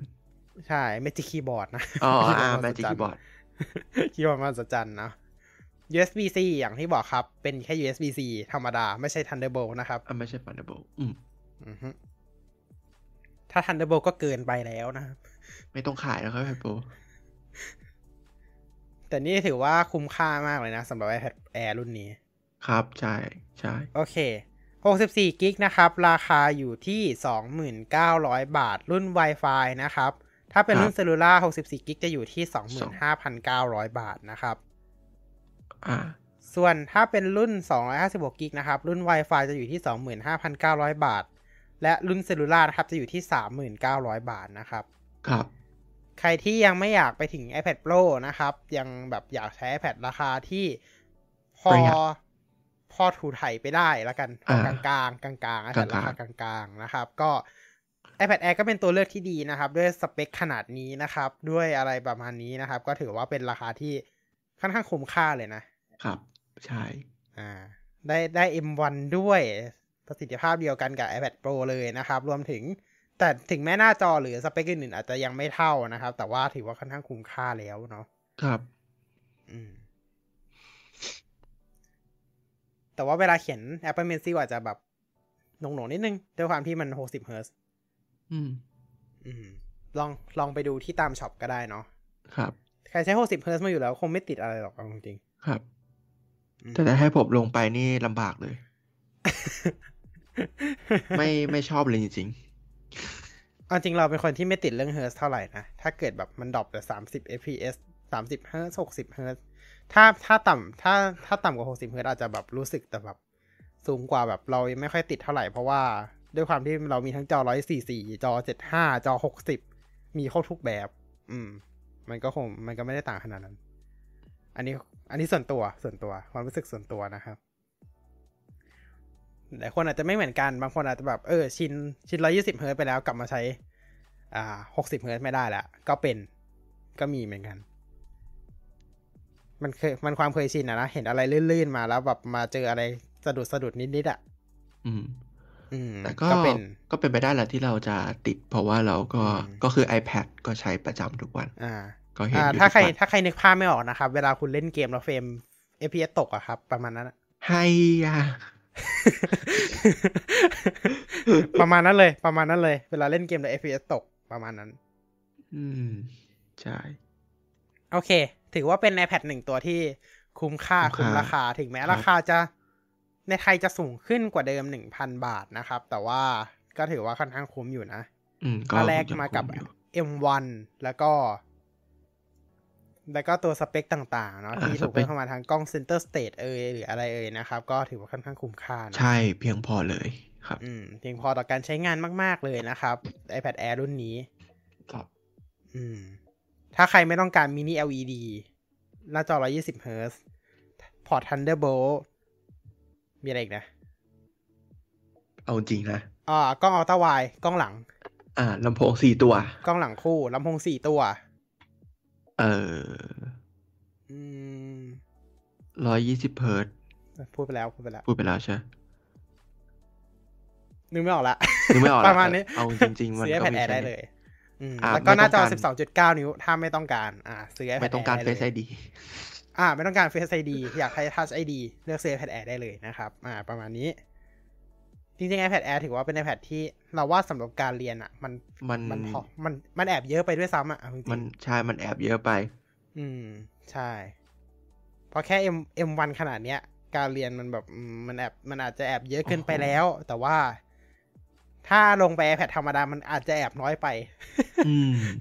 เพราะว่าด้วยความที่เราใช้ Apple Pencil อยู่แล้วไม่มี Full Lamination มันจะแบบเขียนลอยๆอ่ะ อืมอืม อ่า จริงๆจริงๆ iPad รุ่นธรรมดาก็ใช้เรียนได้แหละ แต่ว่าถ้าเกิดแบบอยากให้ประสบการณ์ดีหน่อยก็เป็น iPad Air ละกัน อืมฮึ อืมส่วนโปรก็ขึ้นอยู่กับแต่ละคนเลยนะครับ มันบางทีมันอาจจะไม่ได้จำเป็นขนาดนั้นเนาะสำหรับโปรอ่ะ เราไปดูเรื่องต่อไปกันดีกว่า เรา move on จาก iPad Air ดีกว่า อ่าฮะเรื่องต่ออ๋อจอดับ รู้สึกว่า iPad Air เราจะอยู่นานเหมือนกัน ใช่อยู่นาน นะครับ อืมเราไปดูในส่วนของ M1 รุ่นใหม่ ยังไม่ move on จาก M1 ใช่ ยังไม่เลข เรายังไม่ สอง move นะ ยัง ครับ ไม่ยังไม่ M2 สักที เรายังคงอยู่กับ M1 อยู่นะครับ M1 รุ่นนี้ก็คือ M1 Ultra สปอยเลอร์เลยก็ Spoiler alert ก็ M1 Max สองอันมาประกอบกัน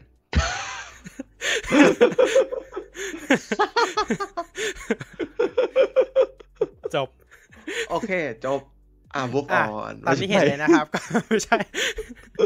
ตามที่เห็นเลยนะครับว่าเราอยากให้ชิปมีประสิทธิภาพ ครับเราก็เอาชิปสองตัวมาผสมประกบกัน เพราะฉะนั้น เป็น M M1 รุ่นที่แรงกว่านี้นะครับสำหรับ Mac Pro นะครับ ผมเชื่อว่าก็คือเอา M1 Ultra สองตัวมาประกบกันไม่ใช่ ก็กลายเป็น M1 Ultra Max Max Ultra เฮ้ย M1 Pro Ultra แต่ใครหวัง M1 SE ไม่ต้องมีนะครับ เพราะว่าก็ใช้ชิป Apple A M1 ธรรมดาก็ได้ เอ่อ ไม่ M1 Apple A SE Apple A ธรรมดา เออ Apple A ธรรมดาก็ได้ใช้ A สิบห้าก็เพียงเพียงพอแล้ว โอเค เอาจริงนะ ถ้าให้เทียบนะ ตอนเนี้ย เราว่า M1 คือ i สาม อ่าใช่ M1 Pro คือ Pro i คือ i ห้า M1 Max คือ i เจ็ดและ M1 Ultra คือ i เก้า อ่า ส่วนไอที่จะมาต่อไปเนี่ยอาจจะเป็นซีนอน อ่า เป็นไปได้ ซีออ แต่ น จริง อืๆมจริงๆเขาก็เทียบ Ultra กับ Xeon แล้วนะ อืม เออ ใช่จริง จริงๆ โอเค ม ต่อไปเหรอ แต่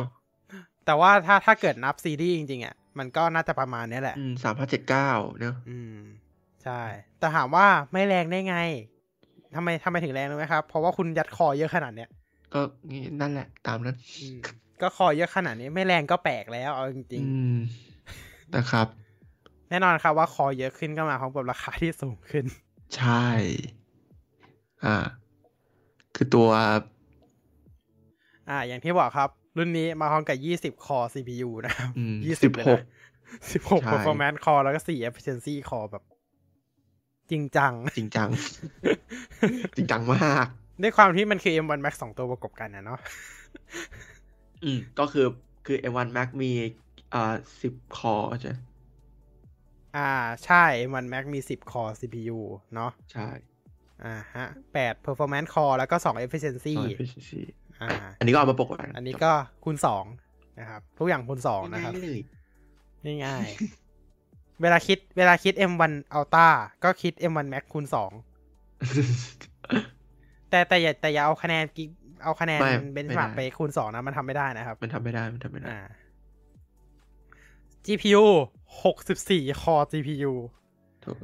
น้อยนิด ฮะ ไม่คิดเหรอ64 เลยนะ อ่า น้อยนิด น้อยนิดสำหรับซูเปอร์คอมพิ วเตอร์ เพราะเพราะเพราะเชื่อว่าปกติแล้วอะอ๋อปกติมันใช้คูด้าคอเนาะถ้าเป็น ใช่ NVIDIA เราเราจะไม่ได้นับแบบนี้ อืม เราก็เลยเทียบยากแต่ว่าถ้าถ้าเกิดเป็น CPU ธรรมดา 20 คอก็เยอะมากละ อืม ขอโทษนะครับ ตอนเนี้ยผมยังใช้อยู่ เออ8คอ แปดคอ อยู่เลย จริง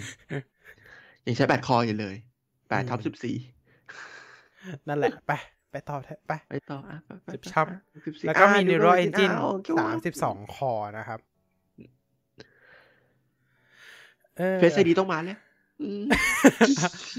มันไม่มาสิ เตรียมไม่ใช่ขนาดนี้ อืม ไม่มาไม่มาไม่มา แล้วก็มี Media Engine อีก โอ้ โอ้ โอ้ไฟล์เลนแปดเคโยนปึ้งปึ้ง นั่นแหละ แต่ว่าแต่ว่าต้องดูราคาของเครื่องด้วย โอ้ ราคาเครื่องใช้ได้อยู่ ซึ่งเครื่องที่มาพร้อมกับ M1 Ultra คือ ซีดเลย Mac Mac Studio Studio นั่นเองครับอ่ะไม่ใช่ Mac Pro นะ Mac Studio อย่าง ยัง เขาบอกว่าอย่าพึ่ง อันนี้คือ Mac Mini นะครับ คู่กับจอ iMac iMac อ่ะ เดี๋ยวนะ นี่และนี่คือ Mac Studio เอ่อ คู่กับจอภาพใหม่ของเขา เอ่อ Studio เรียกว่า Display Studio Display yes คู่กับจอภาพใหม่ของเขา โอ้ยอ่ะ แน่นอนครับว่ามันเป็นคล้ายๆ Mac Mini แหละ แต่มันจะใหญ่กว่า มันจะสูงกว่า มันจะทรงตันกว่า อืม อ่ะเทียบกันนะอ่ะ อ่าอืมอืมอันนี้เรียวๆเป็นแบนๆอ่า อันนี้สูง อ่า อืม เหมือนเอาจริงปะขนาดน่าจะประมาณ VU อะ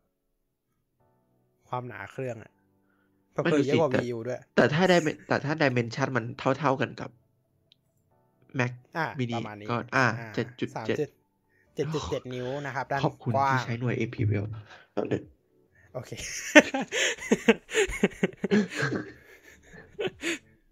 อ่า นี่เราไม่ต้องไปดูไหนนะครับ โอ ราก็ เค 19.7 เซน 7.7 อ่า อ่า สูง สูง 9.5 เซน อ่า ถึงเก้าจุดห้านะครับ อ่า ด้านละสิบเก้าจุดเจ็ดเซนเพราะฉะนั้นก็อย่างที่บอกนะครับเก้าจุดห้าค่อนข้างหนานะถื ค่ ว่า อนข้างหนาม ก ค่อนข้างหนา ๆอืม แต่ก็สตูดิโออืมหนาอยู่นะ ใช้ได้เลย ตายอยู่ อืม ก็ประมาณนี้แหละ PC box นะครับนะก็หนาอยู่ หนาใช้ได้อะบอกเลย ครับ อาจจะอาจจะไม่ได้เหมาะกับการพกพาขนาดนั้น เท่า Mac mini Mac mini จะเหมาะกับการพกพามากกว่า อ่า Mac Studio ก็จะเหมาะกับตั้งโต๊ะแต่ก็พกพาได้อยู่ดี อืม แต่ถ้าเกิดแบบอยากพ กพาจริงๆ ก็คงจะต้องใช้ MacBook เป็ดีนกว่า MacBook เหมือนเดิม อืมอืม MacBook ถ้า Pro ถ้าอยากพกพาจริงๆ MacBook Pro ดีที่สุดนะครับ ครับ เพราะว่าอย่างน้อยคือมันมีจอเราไปทำงานที่ไหนก็ได้ แต่ว่า ถ้าเกิดพกแบบ Mac mini หรือ Mac Studio ไปอะอย่างน้อยเราต้องมั่นใจว่าตรงนั้นอะมันมีที่เสียบไฟสองเลยคือต้องมั่นใจว่าตรงนั้นมีจอ อืม เว้นแต่คุณจะพกจอไปเอง อ่าอยู่อ่าใช่ อืมอ่ะพกจอไปเองอ่ะงั้นตัดเรื่องจอทิ้งก็ได้ เพราะจอมันพกไปเองได้ แต่ว่า อ่ะ เพราะว่าจอเดี๋ยวนี้จอขนาดเท่ากับแท็บเล็ตก็มีเนาะ แบบ อ่า เสียบ HDMI ใช่ ก็มีเหมือนกัน แต่ว่าที่มันไม่มีเนี่ย มันก็คือตัวไฟครับ คุณต้องหาที่เสียบไฟ หรือ มัน คุณ ไม่ จะ มีแบ พ ต ก อืม คุณจะพกแบตเตอรี่ไปเหรอ จะจะพก UPS ไปก็ไกลอยู่ คือมันก็มีคนทำอ่ะนะแต่ ก็แต่มันไม่ใช่โซลูชันที่เนียบที่สุดนะ อืมถ้าคุณคิดจะพกพาจริงๆคุณซื้อ MacBook น่าจะดีที่สุด ซื้อ MacBook อ่ะ อืม อืม อ่ะ ไม่เป็นไร เรามาต่อเรามาต่อที่ Mac เอามา Studio ต่ ดี อก ว่า อ่า อ่า พอร์ต พอร์ต พอร์ต Thunderbolt สี่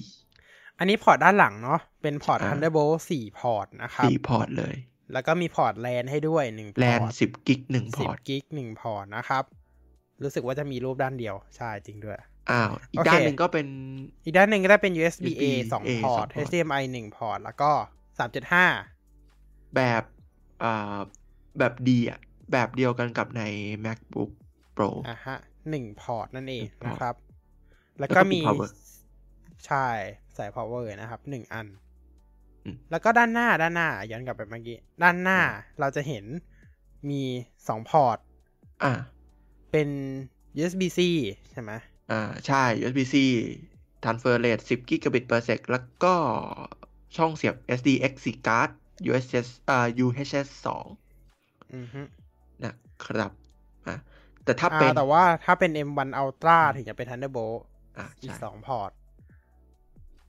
อ๋อ จำไม่ ลืมบอกครับ ได้ ว่า Studio Mac Studio เนี่ยมีสองรุ่นก็คือรุ่น M1 Max กับ M1 Ultra นะ อ่าครับ อือฮึ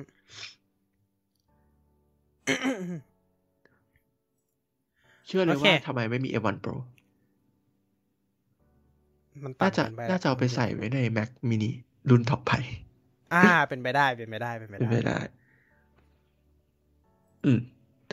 ก็ตามนี้ครับ นี่ นะครับวิธีการ โอ้โห อ่า คุณเห็นตึกนั่นไหมครับ ตึกนั้นแล้วก็การมองจอของคุณผู้หญิงที่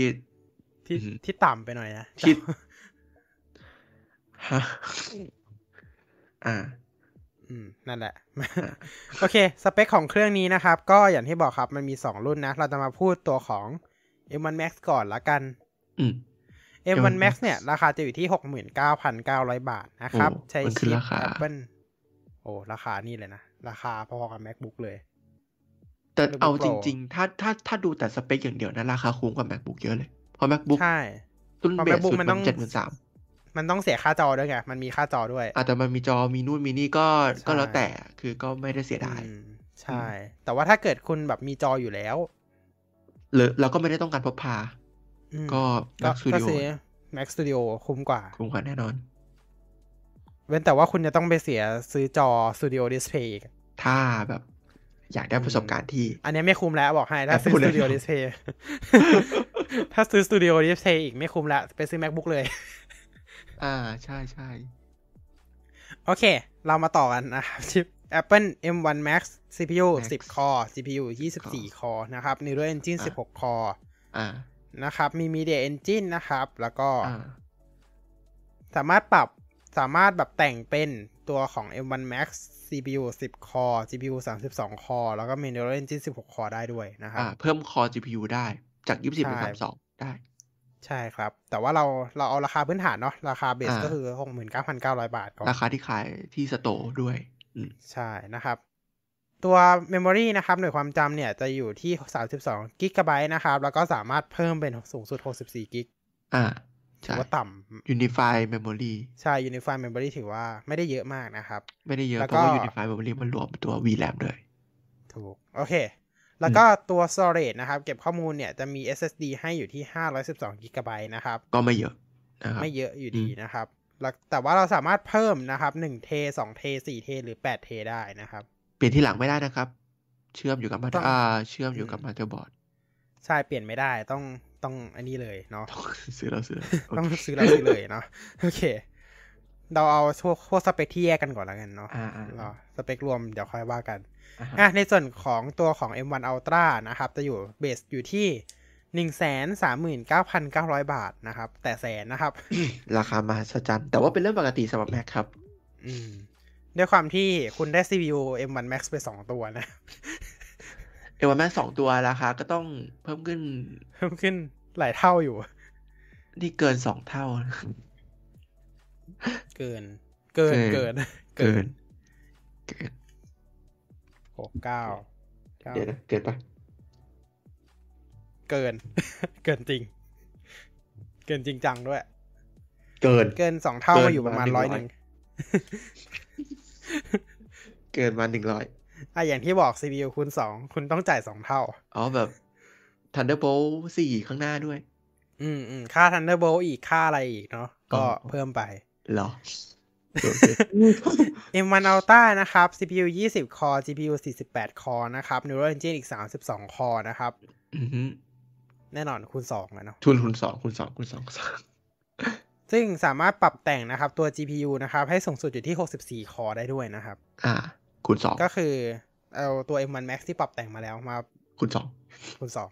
2 คูณสองเขา และแน่นอนว่าหน่วยความจำ คูณสอง 64 กิก ก็คูณ 2 เช่น กัน แล้วก็ สามารถปรับได้สูงสุดอยู่ที่ 128 กิกนะครับ ไม่ใช่ SSD นะครับ อืม เป็นหน่วยความจำภายในนะครับ ก็เอา60เอาตัวรุ่น 64 กิกมาคูณ 2 เหมือนกัน อืมอืม นะฮะ ตัว storage นะครับ แน่นอนครับ เบสพื้นฐานของมันเนี่ย ก็คูณ 2 ครับ ก็1เทราไบต์นะครับ อืม แล้วก็สามารถปรับแต่งได้สูงสุดคือ8เทราไบต์ก็คือ 2 เท4เทหรือ 8 เทนะครับ สามารถปรับได้ประมาณนี้ อ่า แน่นอนครับว่า storage สูงสุดมันไม่คูณ 2 ด้วยนะ อันนี้ อ่านึกแบบไม่ใช่ปรับแต่งได้แบบสิบหกเทนะครับไม่ ไม่ได้ไม่ได้อันนี้ไม่ได้ โอเค ส่วนตัวฟีเจอร์ที่เหลือนะครับ เช่น ตัวของ Mac Studio เนี่ยสามารถต่อจอพร้อมกันได้สูงสุดถึง 5 จอนะครับ ก็คือ ต่อตัวจอ Pro XDR นะ Pro Display XDR ได้สูงสุด 4 จอนะครับ อยู่ที่ 6K 60 h z นะครับ อืมครับ นะฮะแล้วก็ต่อผ่าน USB-C อ่ะตัวนี้ต่อผ่าน USB-C นั่นเองนะครับ แล้วก็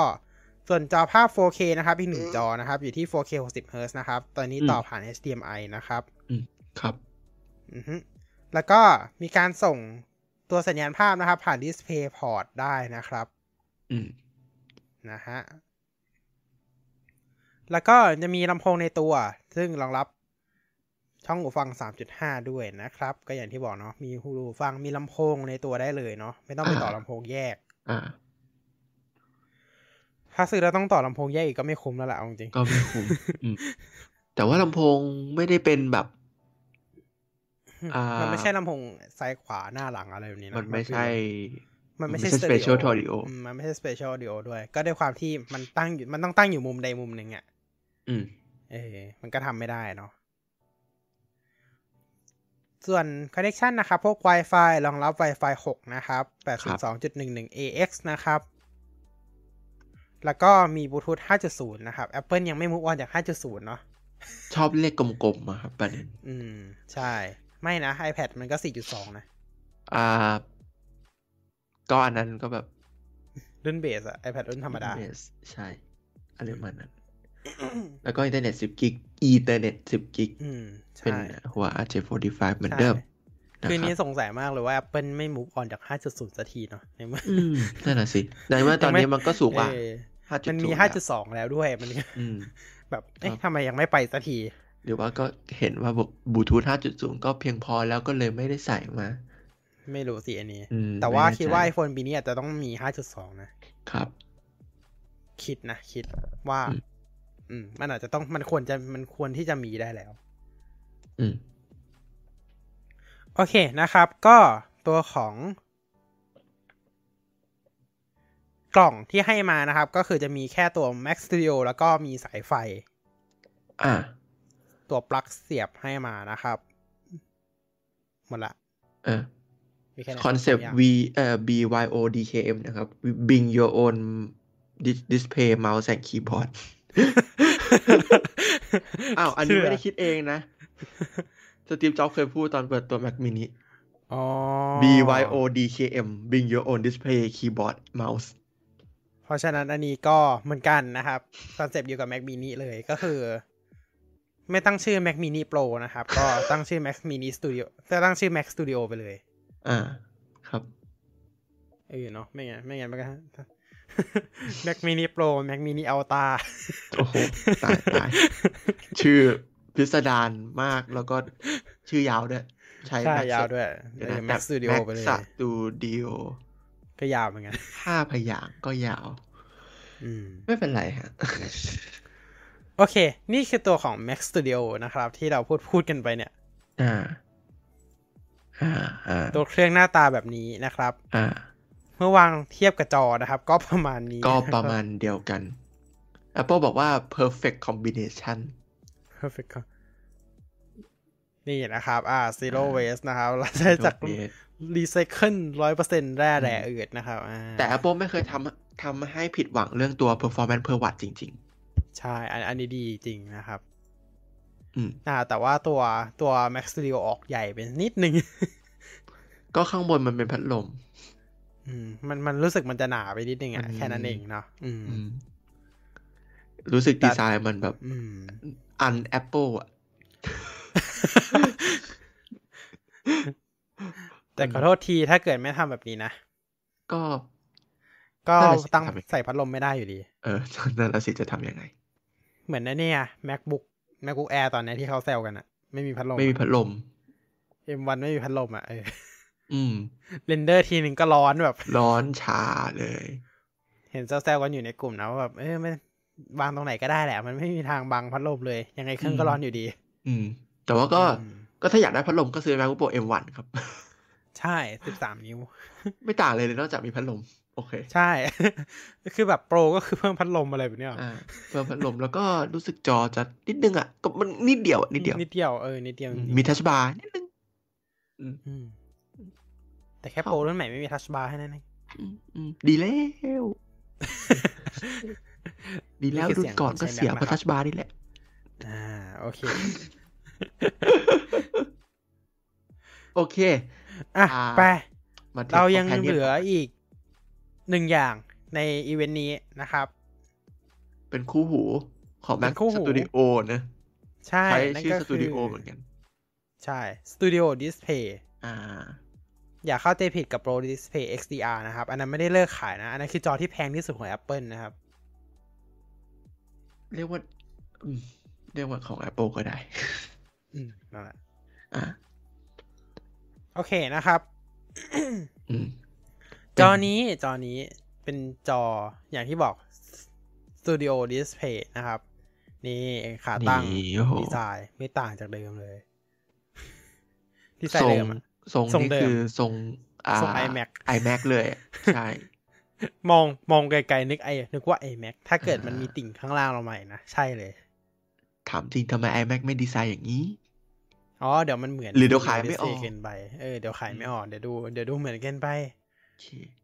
นี่นะครับ ด้านข้าง จะเลือกแบบ มีใช่ เอ่อ มีหลายแบบมีหลายแบบ อืม ให้ มี เลื ห อ ลาก ยแบบนะครับ ขาตั้งมีให้นะครับ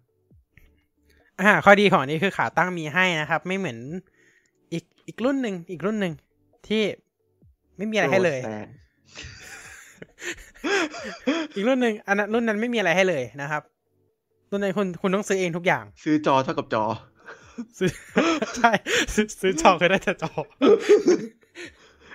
ดีนะ ดี ซื้อจอไม่มาแบบ แผ่นแผ่น LED โหอันนั้นก็เกินไป you want to buy a display yes okay you โอเค get display I give you but- display อืม not chassis อืม เอาเข้าไป โอเค ขาตั้ง เอาเป็นว่าอันนี้ มี มี อะไรก็ ขาตั้งให้นะ อ่าอันนี้มี แต่ ขา ว่า ตั้งให้ อ่า แต่ว่า ก็ ถ้า ดี จะ ถ้าจะติดเวซ่าเมาส์ก็ติดได้นะครับ ใช่ครับ ก็ โอเค จริงไปถอดออกเองได้แหละจริง อืมอืมอืม ๆนะครับ ก็แน่นอนครับ ข้อดีของอันนี้ จอ ยี่สิบเจ็ด 27 นิ้ นิ้ ว ว จอใหญ่ ไม่ได้ใหญ่ อ่าจอปานกลาง ปานกลางนะครับ จอขนาดปานกลางเลย ปานกลาง ไม่ได้ใหญ่มากนะครับ แล้วก็ มีกล้องอัลต a าไว12 ล้านพิกเซลมาให้นะครับ ที่ตอนนี้บ่นกันอยู่ เต็มเลย ใช่ ใช่ตอนนี้บ่นกันอยู่ ใช่ ว่ากล้องกล้องน่าจะมีปัญหานะ กล้อง าจจะ กล้องไม่ดีเลย เป็นเป็นคุณภาพที่ก็เห็นเห็นบ้างสำนักบอกเลยนะว่ารับไม่ได้ อืม ก็ App- Apple กำลังกำลังไอ้นี่อยู่ แก้ไข ำลังแก้ไขอยู่ โอเคนะครับ จอนะครับ เป็นจอ Retina 5K นะครับ อ่ะ แล้วก็ชื่ออะไรไม่ออกใช่ไหม ก็มี Retina Retina Display ก็มี Retina เป็น HD Display ก็เป็น Retina HD อืม ถ้าจอ 5K ก็ Retina 5K นะ 5K อ่า เห็นไหม อ่า จอ XDR ก็ Retina HD XDR เอ้ย Retina XDR นึกชื่ออะไรไม่ออก Super ก็ Retina Retina เหมือนกัน XDR Super Retina เออ ความ นั่ ละ นแหละ เอียด อ๋อ จอ iPad ก็ Liquid Retina ลึกอ่า liquid แบบ LCD มัน liquid crystal display มันแบบเชยไป ต้อง liquid red Liquid นะ Retina Display โอเค เล็กแซวเถอะมา อ่า จอ ความละเอียด 5,120คูณ2,880 ที่ 218 ppi ครับ ความสว่างอยู่ที่ 600 นิตนะครับรอง ทำไม รับ มันน้อยจัง ขอบเขตเออเออ จริง น้อย ขอบเขตสีกว้าง P3 นะครับ มีเทคโนโลยี อ่า Two Tone นะค อ่า รับ ไม่จำเป็นนะครับ อ่า ไม่ สามารถ แน่นอนครับว่าด้วยความที่มันเป็นจอ Apple เนี่ย เราสามารถสั่งให้มันเป็นกระจก Nano Texture ได้นะครับ และก็ก็ก็ต้องซื้อตัว Apple polishing ผ้าเช็ด ผ้าเช็ดจอ อันนี้รู้สึกจะไม่แถมใช่ไหม ไม่แถม เอ้ยหรื โอ้ อถ้าถ้าโปรมันแถมหรือเปล่า ถ้า Pro Display XDR แถม แถม เออ โอ้ แต่ว่าอันนี้เดี๋ยวสัก โอ้ยไม่ ครู่ แถมเว้ย ไม่แถ มี ม แต่ส ไม่แถ ตูดิ ม โอดิสเพย์กับสาย Thunderbolt 1เมตร อันนี้ไม่แถมด้วย เออ ไอ้ย่าเดี๋ยวนะ ถ้าบอกว่ามีแต่สตูดิโอ i ิสเพย์สาย Thunderbolt 1เมตร แล้วสายไฟหายไปไหน ก็เซทันเดอร์โบงไง เออ นั่นดิ มันต้องมีสายไฟด้วยสิ อ้าว สายไฟซื้อแยกเหรออ๋อช่างมันเถอะไม่เป็นไร มันแถมอยู่ในกล่องแหละ เรามั่นใจ มี มันมีอแหละยู่ในกล่อง มีแหละมีแหละ เดี๋ยวนะ มัน มี จะ แหละ เกินไป มีแห นะ ละ ถ้าให้มาแต่จอแล้ว มีแหละ ไม่แถมอะ โถทุเรศไป โอเค อ่า ไปต่อที่ ไปต่อที่กล้องอ๋อกล้องพูดไปแล้ว กล้อง เนาะ ไปแล้ว เสียง เป็น อะ กล้องอัลตร้าไวด์อ่า มีเซนเตอร์สเตทให้นะครับนะ อ่า ลำโพง เป็นลำโพงหก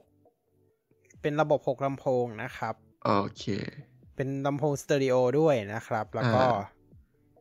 ก็คือจริง ๆ มันเหมือนแบบแม็กเครื่องหนึ่งเลย อ่ามันมันเหมือนลำโพงแม็กเครื่องหนึ่งแต่ก็ดี อืม กว่า คงดีกว่าแม็กอ่า คงดีกว่า iMac อะเพราะว่ามันหนากว่า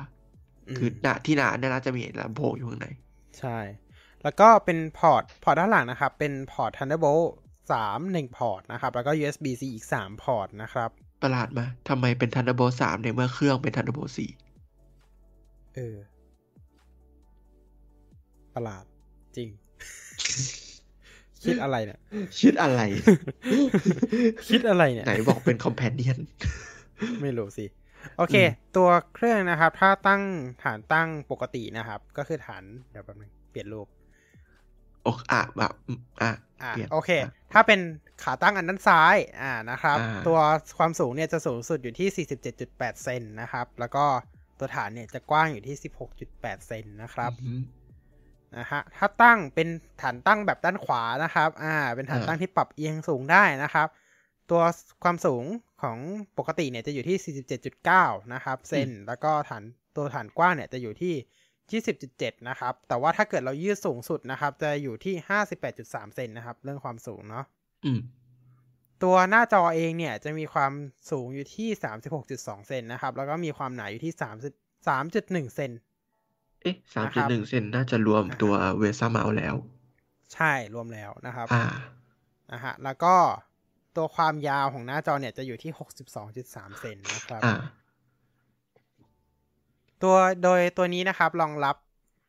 อ่า Mac ที่ใช้ macOS Monterey 12.3 ขึ้นไปนะครับ อ่า นะฮะแล้วก็สามารถใช้กับ iPad รุ่น iPad OS 10 15.4 ขึ้นไปนะครับ อ่าฮะ อ๋อ Mac Mac จำกัดรุ่นด้วยก็คือ Mac Studio MacBook Pro 16 นิ้วรุ่น 2019 ขึ้นไป MacBook Pro 14 นิ้วรุ่น 2021 MacBook Pro 13 นิ้วรุ่น 2016 ขึ้นไป MacBook Pro 15 นิ้วรุ่น 2016 ขึ้นไปนะครับ MacBook Air รุ่น10 2018 ขึ้นไป Mac Mini รุ่น 2018 ขึ้นไป Mac Pro รุ่น 2019 ขึ้นไป iMac รุ่น 24 นิ้ว ก็คือปีล่าสุดนั่นแหละ มันมี อ่า รุ่นเดียว iMac รุ่น 27 นิ้วนะครับ ก็คือ 2017 ขึ้นไป iMac รุ่น 21.5 นิ้ว ปี 2027 ปี 2017 ขึ้นไป 2027 ละ แล้วก็ iMac Pro นะครับ ปี 2017 อ่า ก็คืออุปกรณ์ ซีรีส์ที่ ที่เปิดตัวหลัง ซีรีส์ที่ นะ หายไป โปร เลย ทัชบาร์ใช้ได้หมด อ่าฮะ ซีรีส์นี่หายไปเลยนะครับ iMac Pro iMac Pro โห เสียดาย เอาจริงๆเสียดาย อือฮึ อืม ก็คือเท่ากับหายไปเลยนะเอาจริง คงแทนด้วยตัวเนี้ยแหละ Mac Studio แล้วก็ตัวของ iPad เนี่ย สามารถใช้เป็น iPad Pro 12.9 รุ่นที่ 3 ขึ้นไปนะครับ แล้วก็ iPad Pro 11 นิ้ว ก็คือรุ่นที่ 3 ขึ้นไปเหมือนกันแหละ เอ้ย มันรุ่นที่เท่าไหร่นะ รุ่นที่ 5 iPad Pro 11 นิ้วน่าจะทุกรุ่นมั้งถ้า ทุก ไม่ รุ่น เขียน อ๋อ ป็น ใช่ 11 เพราะว่า เพราะว่า เพ iPad Pro มันก็ มันเริ่ม ตั้ง ตอน 2018 ใช่ 2018 11นิ้วเริ่มตอน อืม 2018 แล้วก็ iPad Air รุ่นที่ 5 เท่า อ่า นั้นนะครับ รุ่นรุ่นใหม่ อ่ะพูดง่ายๆ iPad แปรทุกรุ่น iPad Pro ทุกรุ่นที่ iPad ทุกรุ่นที่ใช้ USB-C อ่า อ่า iPad ทุกรุ่นที่ใช้ USB-C ยกเว้น iPad mini ย iPad กเว้น iPad Air mini Gen ใช่แค่ยกเว้นสองสองรุ่นนี้เท่านั้นนะครับ ที่เหลือใช้ได้หม ด 4อ่า เพราะมัน M1 แล้วไง มันใช้ได้ อ่าใช่ โอเคนะครับ ประมาณนี้เนาะเรามาดูราคาดีกว่าเฮ้ย อ้าวโหราคา ช่วงสำคัญ ช่วงสำคัญ ราคาว้าวไหม นั่น หงายท้องสิครับ โอเค ราคาแบบกระจกมาตรฐานก่อนนะครับ กระจกมาตรฐานมาตรฐานด้วยนะครับ มาตรฐาน กระจกมาตรฐานราคาอยู่ที่ 54,900 บาท เริ่มต้นนะ อืม ส่วน Nano Texture เนี่ย ราคาจะอยู่ที่ 65,400 บาท อืม แค่จอก็ซื้อ MacBook ได้จะตัวหนึ่งอยู่แล้ว แค่จอซื้อ MacBook Pro นะ MacBook Pro เกือบ ได้ เกือบจะ เกือบ ซื้อ MacBook Pro M1 ได้แหละเออซื้อ MacBook M1 ได้แล้ว แต่เกือบจะซื้อ อืม MacBook Pro 14 นิ้วได้ ใช่ คือราคาก็แอบโหดใช้ได้นะครับ ใช่ และแน่นอนครับว่า ถ้าเกิดคุณเลือกกระจก Nano Texture นะครับ ถ้าเกิดเราจะเลือกแบบปรับปรับความสูงได้เราต้องเพิ่มเงินอีกประมาณหมื่นกว่าบาทนะค อ่ะ รับ ขึ้นเป็น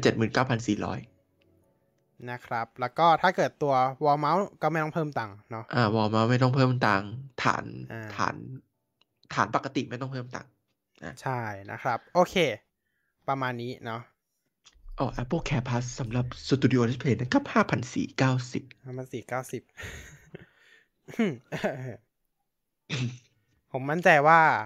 Studio Display เนี่ย น่าจะออกมาแทนที่ตัวของ iMac iMac Pro ไอแม เน c อะ โปร หรือหรือแพดเอ้ยหรือ iMac 27 นิ้ว อันนี้ไม่แน่ใจ อืม น่าจะประมาณนั้นแหละ น่าจะรุ่นสองรุ่นเนี้ยแหละ น่าจะออกมาแทนที่สองรุ่นนี้นะครั แต่ บ คือก็ได้ข่าวว่า 27 นิ้วอ่าหยุดผลิตไปละหยุดหยุดขายไปละ อืม ก็เลยคิดว่าสองรุ่นเนี้ยแหละ มันเอามาแทนสองรุ่นเนี้ยแหละ ตัวนี้ แล้วถ้าคุณอยากได้นะครับ คุณก็ต้องซื้อ Mac Studio หรือ Mac Mini มาต่อด้วย อ่า ก็คือคนซื้อจอคุณไม่จบนะครับ คุณต้องซื้อเครื่องมาอีก ใช่ เพราะว่าเครื่องก็มีที่รองรับด้วย คือที่รอง อืม ที่ไม่รองรับก็มี ใช่ ถ้าคุณซื้อใหม่คุณอาจจะต้องซื้อแบบ Mac mini อ่า หรือไม่ อ่า ก็ Mac Studio ที่เพิ่งออกล่าสุดเลย อ่า อ่า โอ้ ประมาณนั้น นี่ไงสิ่งที่มีมาให้ในกล่องมีผ้าเช็ดรอยสำหรับกระจกนาโนเท็กเจอร์ ถ้าซื้อเป็นอันนี้ใช่ไหม ถ้าซื้อเป็น Nano Texture อ่า จะมีผ้ามาให้นะค อ่า รับ มีผ้าแบบ Apple Polishing Cloth Pro เพราะว่าผืนน่าจะใหญ่กว่าเดิม อืมอืมโอเค ก็อย่างที่บอกแหละว่ารุ่นนี้น่าจะมาแทนตัวของ Mac ยิบไอ Mac ยิบเจ็ดนิ้ว อ่าไม่ก็ iMac อืม Pro แล้วก็ iMac Pro นะครับ จริงๆนะ ยัด Mac OS มาให้ก็จบละ เอาจริง เอาจริง ๆ ก็ใช่ คือ iMac Pro ออกมาหน้าตาอย่างนี้จะไม่เสียใจเลยนะ อืม ก็คือเพิ่มพอร์ตข้างหลังนิดหน่อย อืมอืม หรือไม่ก็เปิดให้ใช้ iPad OS ซะเลย เพราะว่าได้ข่าวว่าด้านในอ่ะรัน iOS แบบเต็มรูปแบบนะ ใช่ นั่นน่ะ สิ แล้วมีชิป A ด้วยนี่ เออมีชิปอยู่ด้วยนะ ได้ข่าวมานะ คือมันเป็น มันมันเป็นในนี้เครื่องหนึ่งแหละ เป็นอุปกรณ์ชิ้นหนึ่ง อืมใช่ ถ้าเกิดแบบ อย่างน้อยนะ ยัด iPad OS มาให้ อืม ดีเลยเครื่องเนี้ยบอกให้ ใช่ อืมเพราะว่า iPad OS ชิป A15 ก็รันไหว อ่า A10 ก็รันไหว ถูกปะ อ่าใช่ เออ มันรันไหวหมดเลย เพราะฉะนั้นมันยัด iPad OS มาให้ก็ได้แต่เขาไม่ได้ท อ่าอ๋อคอนเสิร์ตอีกเรื่องหนึ่ง นอกจากนี้นะฮะ ก็หลังจากที่เปิดตัวกันมาทุกอย่างเนี่ย Apple ก็ได้ขาย Accessories เพิ่มขึ้นอีก 3 อัน คือก็ไม่เชิงเพิ่มขึ้นหรอกก็คืออ่า ำ Magic Keyboard พร้อม Touch ID แล้วก็ Double Click Magic Trackpad อ่า แล้วก็ Magic Mouse สี Space Gray แบบใหม่ ซึ่งสำหรับผมไม่ค่อยสวย แล้วก็ราคาของตัว Space Gray แพงขึ้นประมาณ อ๋อ 800 แพงขึ้นจากสีขาว โอเคแพงขึ้นจากสีขาว โอเคครับ 7-800 อ่ะ ประมาณนี้นะครับสำหรับวันนี้นะครับโอ้โห อ่าครับผม ชั่วโมงครึ่ง ก็ ก็สองใช่ ถื ป อ ระมาณ ว่า นั้น ทำเวลาได้ ทำได้เวลาได้ ดีพอสมควร ดีใช่ครับ ครับ โอเคนะครับ ก็ขอขอบคุณทุกท่านที่รับชม Tech w e c a s t สัปดาห์นี้นะครับ สัปดาห์หน้าแน่นอนครับ เรายังมีเรื่องตกค้าง เรามีเรื่องตกค้างมีเรื่องตก ต้องเรียกว่าเรื่องของตกค้างเลยแหละ ตกค้าง อืม เรียกว่าเรื่องตกค้างเลยดีกว่านะครับ ก็นั่นแหละครับ เราจะมาพูดคุยกันต่อในสัปดาห์หน้านะครับ ก็สัปดาห์นี้เราเคลียร์ไปแล้วสองอีเวนต์นะครับ ก็คือ Apple Event แล้วก็ Galaxy A Event ที่เมื่อวันก่อนเลยที่ผ่านมา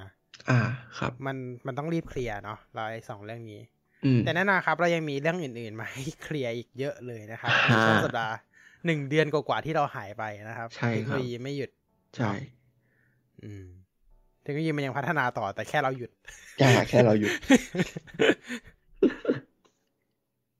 โอเคนะครับ ก็อย่างที่บอกครับ ขอขอบคุณทุกท่านที่รับชมนะครับ ถ้าชอบนะครับ อย่าลืมฝากกดไลค์กดแชร์ด้วยนะครับ แล้วก็ยังไงฝากกด subscribe ทั้ง 3 ช่องนะครับ i t b e s t a Tech w e c a t แล้วก็ Nick Go Go Go นะครับ แล้วก็ยังไงฝากติดตามพวกเรานะครับ ได้จากลิงก์โซเชียลมีเดียอันมหาศาลที่อยู่ใน description นะครับ ฝากกดติดตามทุกช่องทางกันด้วยนะครับ ครับ ส่วนช่องทางการติดตาม Tech Vcast นะครับ ก็ข่าวสารที่ยวกับ Tech Vcast ทุกอย่างนะครับ การเลื่อนไลฟ์การประกาศไลฟ์นะครับ สามารถติดตามได้ที่นิโกโกโกนะครับ Facebook เพจนิโกโกโกนะครับ จะลงทางช่องทางนั้นเป็นหลักนะครับ ครับ โอเคนะครับ ก็ สำหรับคลิปวิดีโอ ไม่ใช่คลิปวิดีโอนี้สำหรับไลฟ์สตรีมนี้นะครับ ก็ต้องขอลาทุกท่านไปก่อนนะครับ พบกันใหม่คราวหน้านะครับ สวัสดีครับ สวัสดีครับ บ๊ายบาย บ๊ายบาย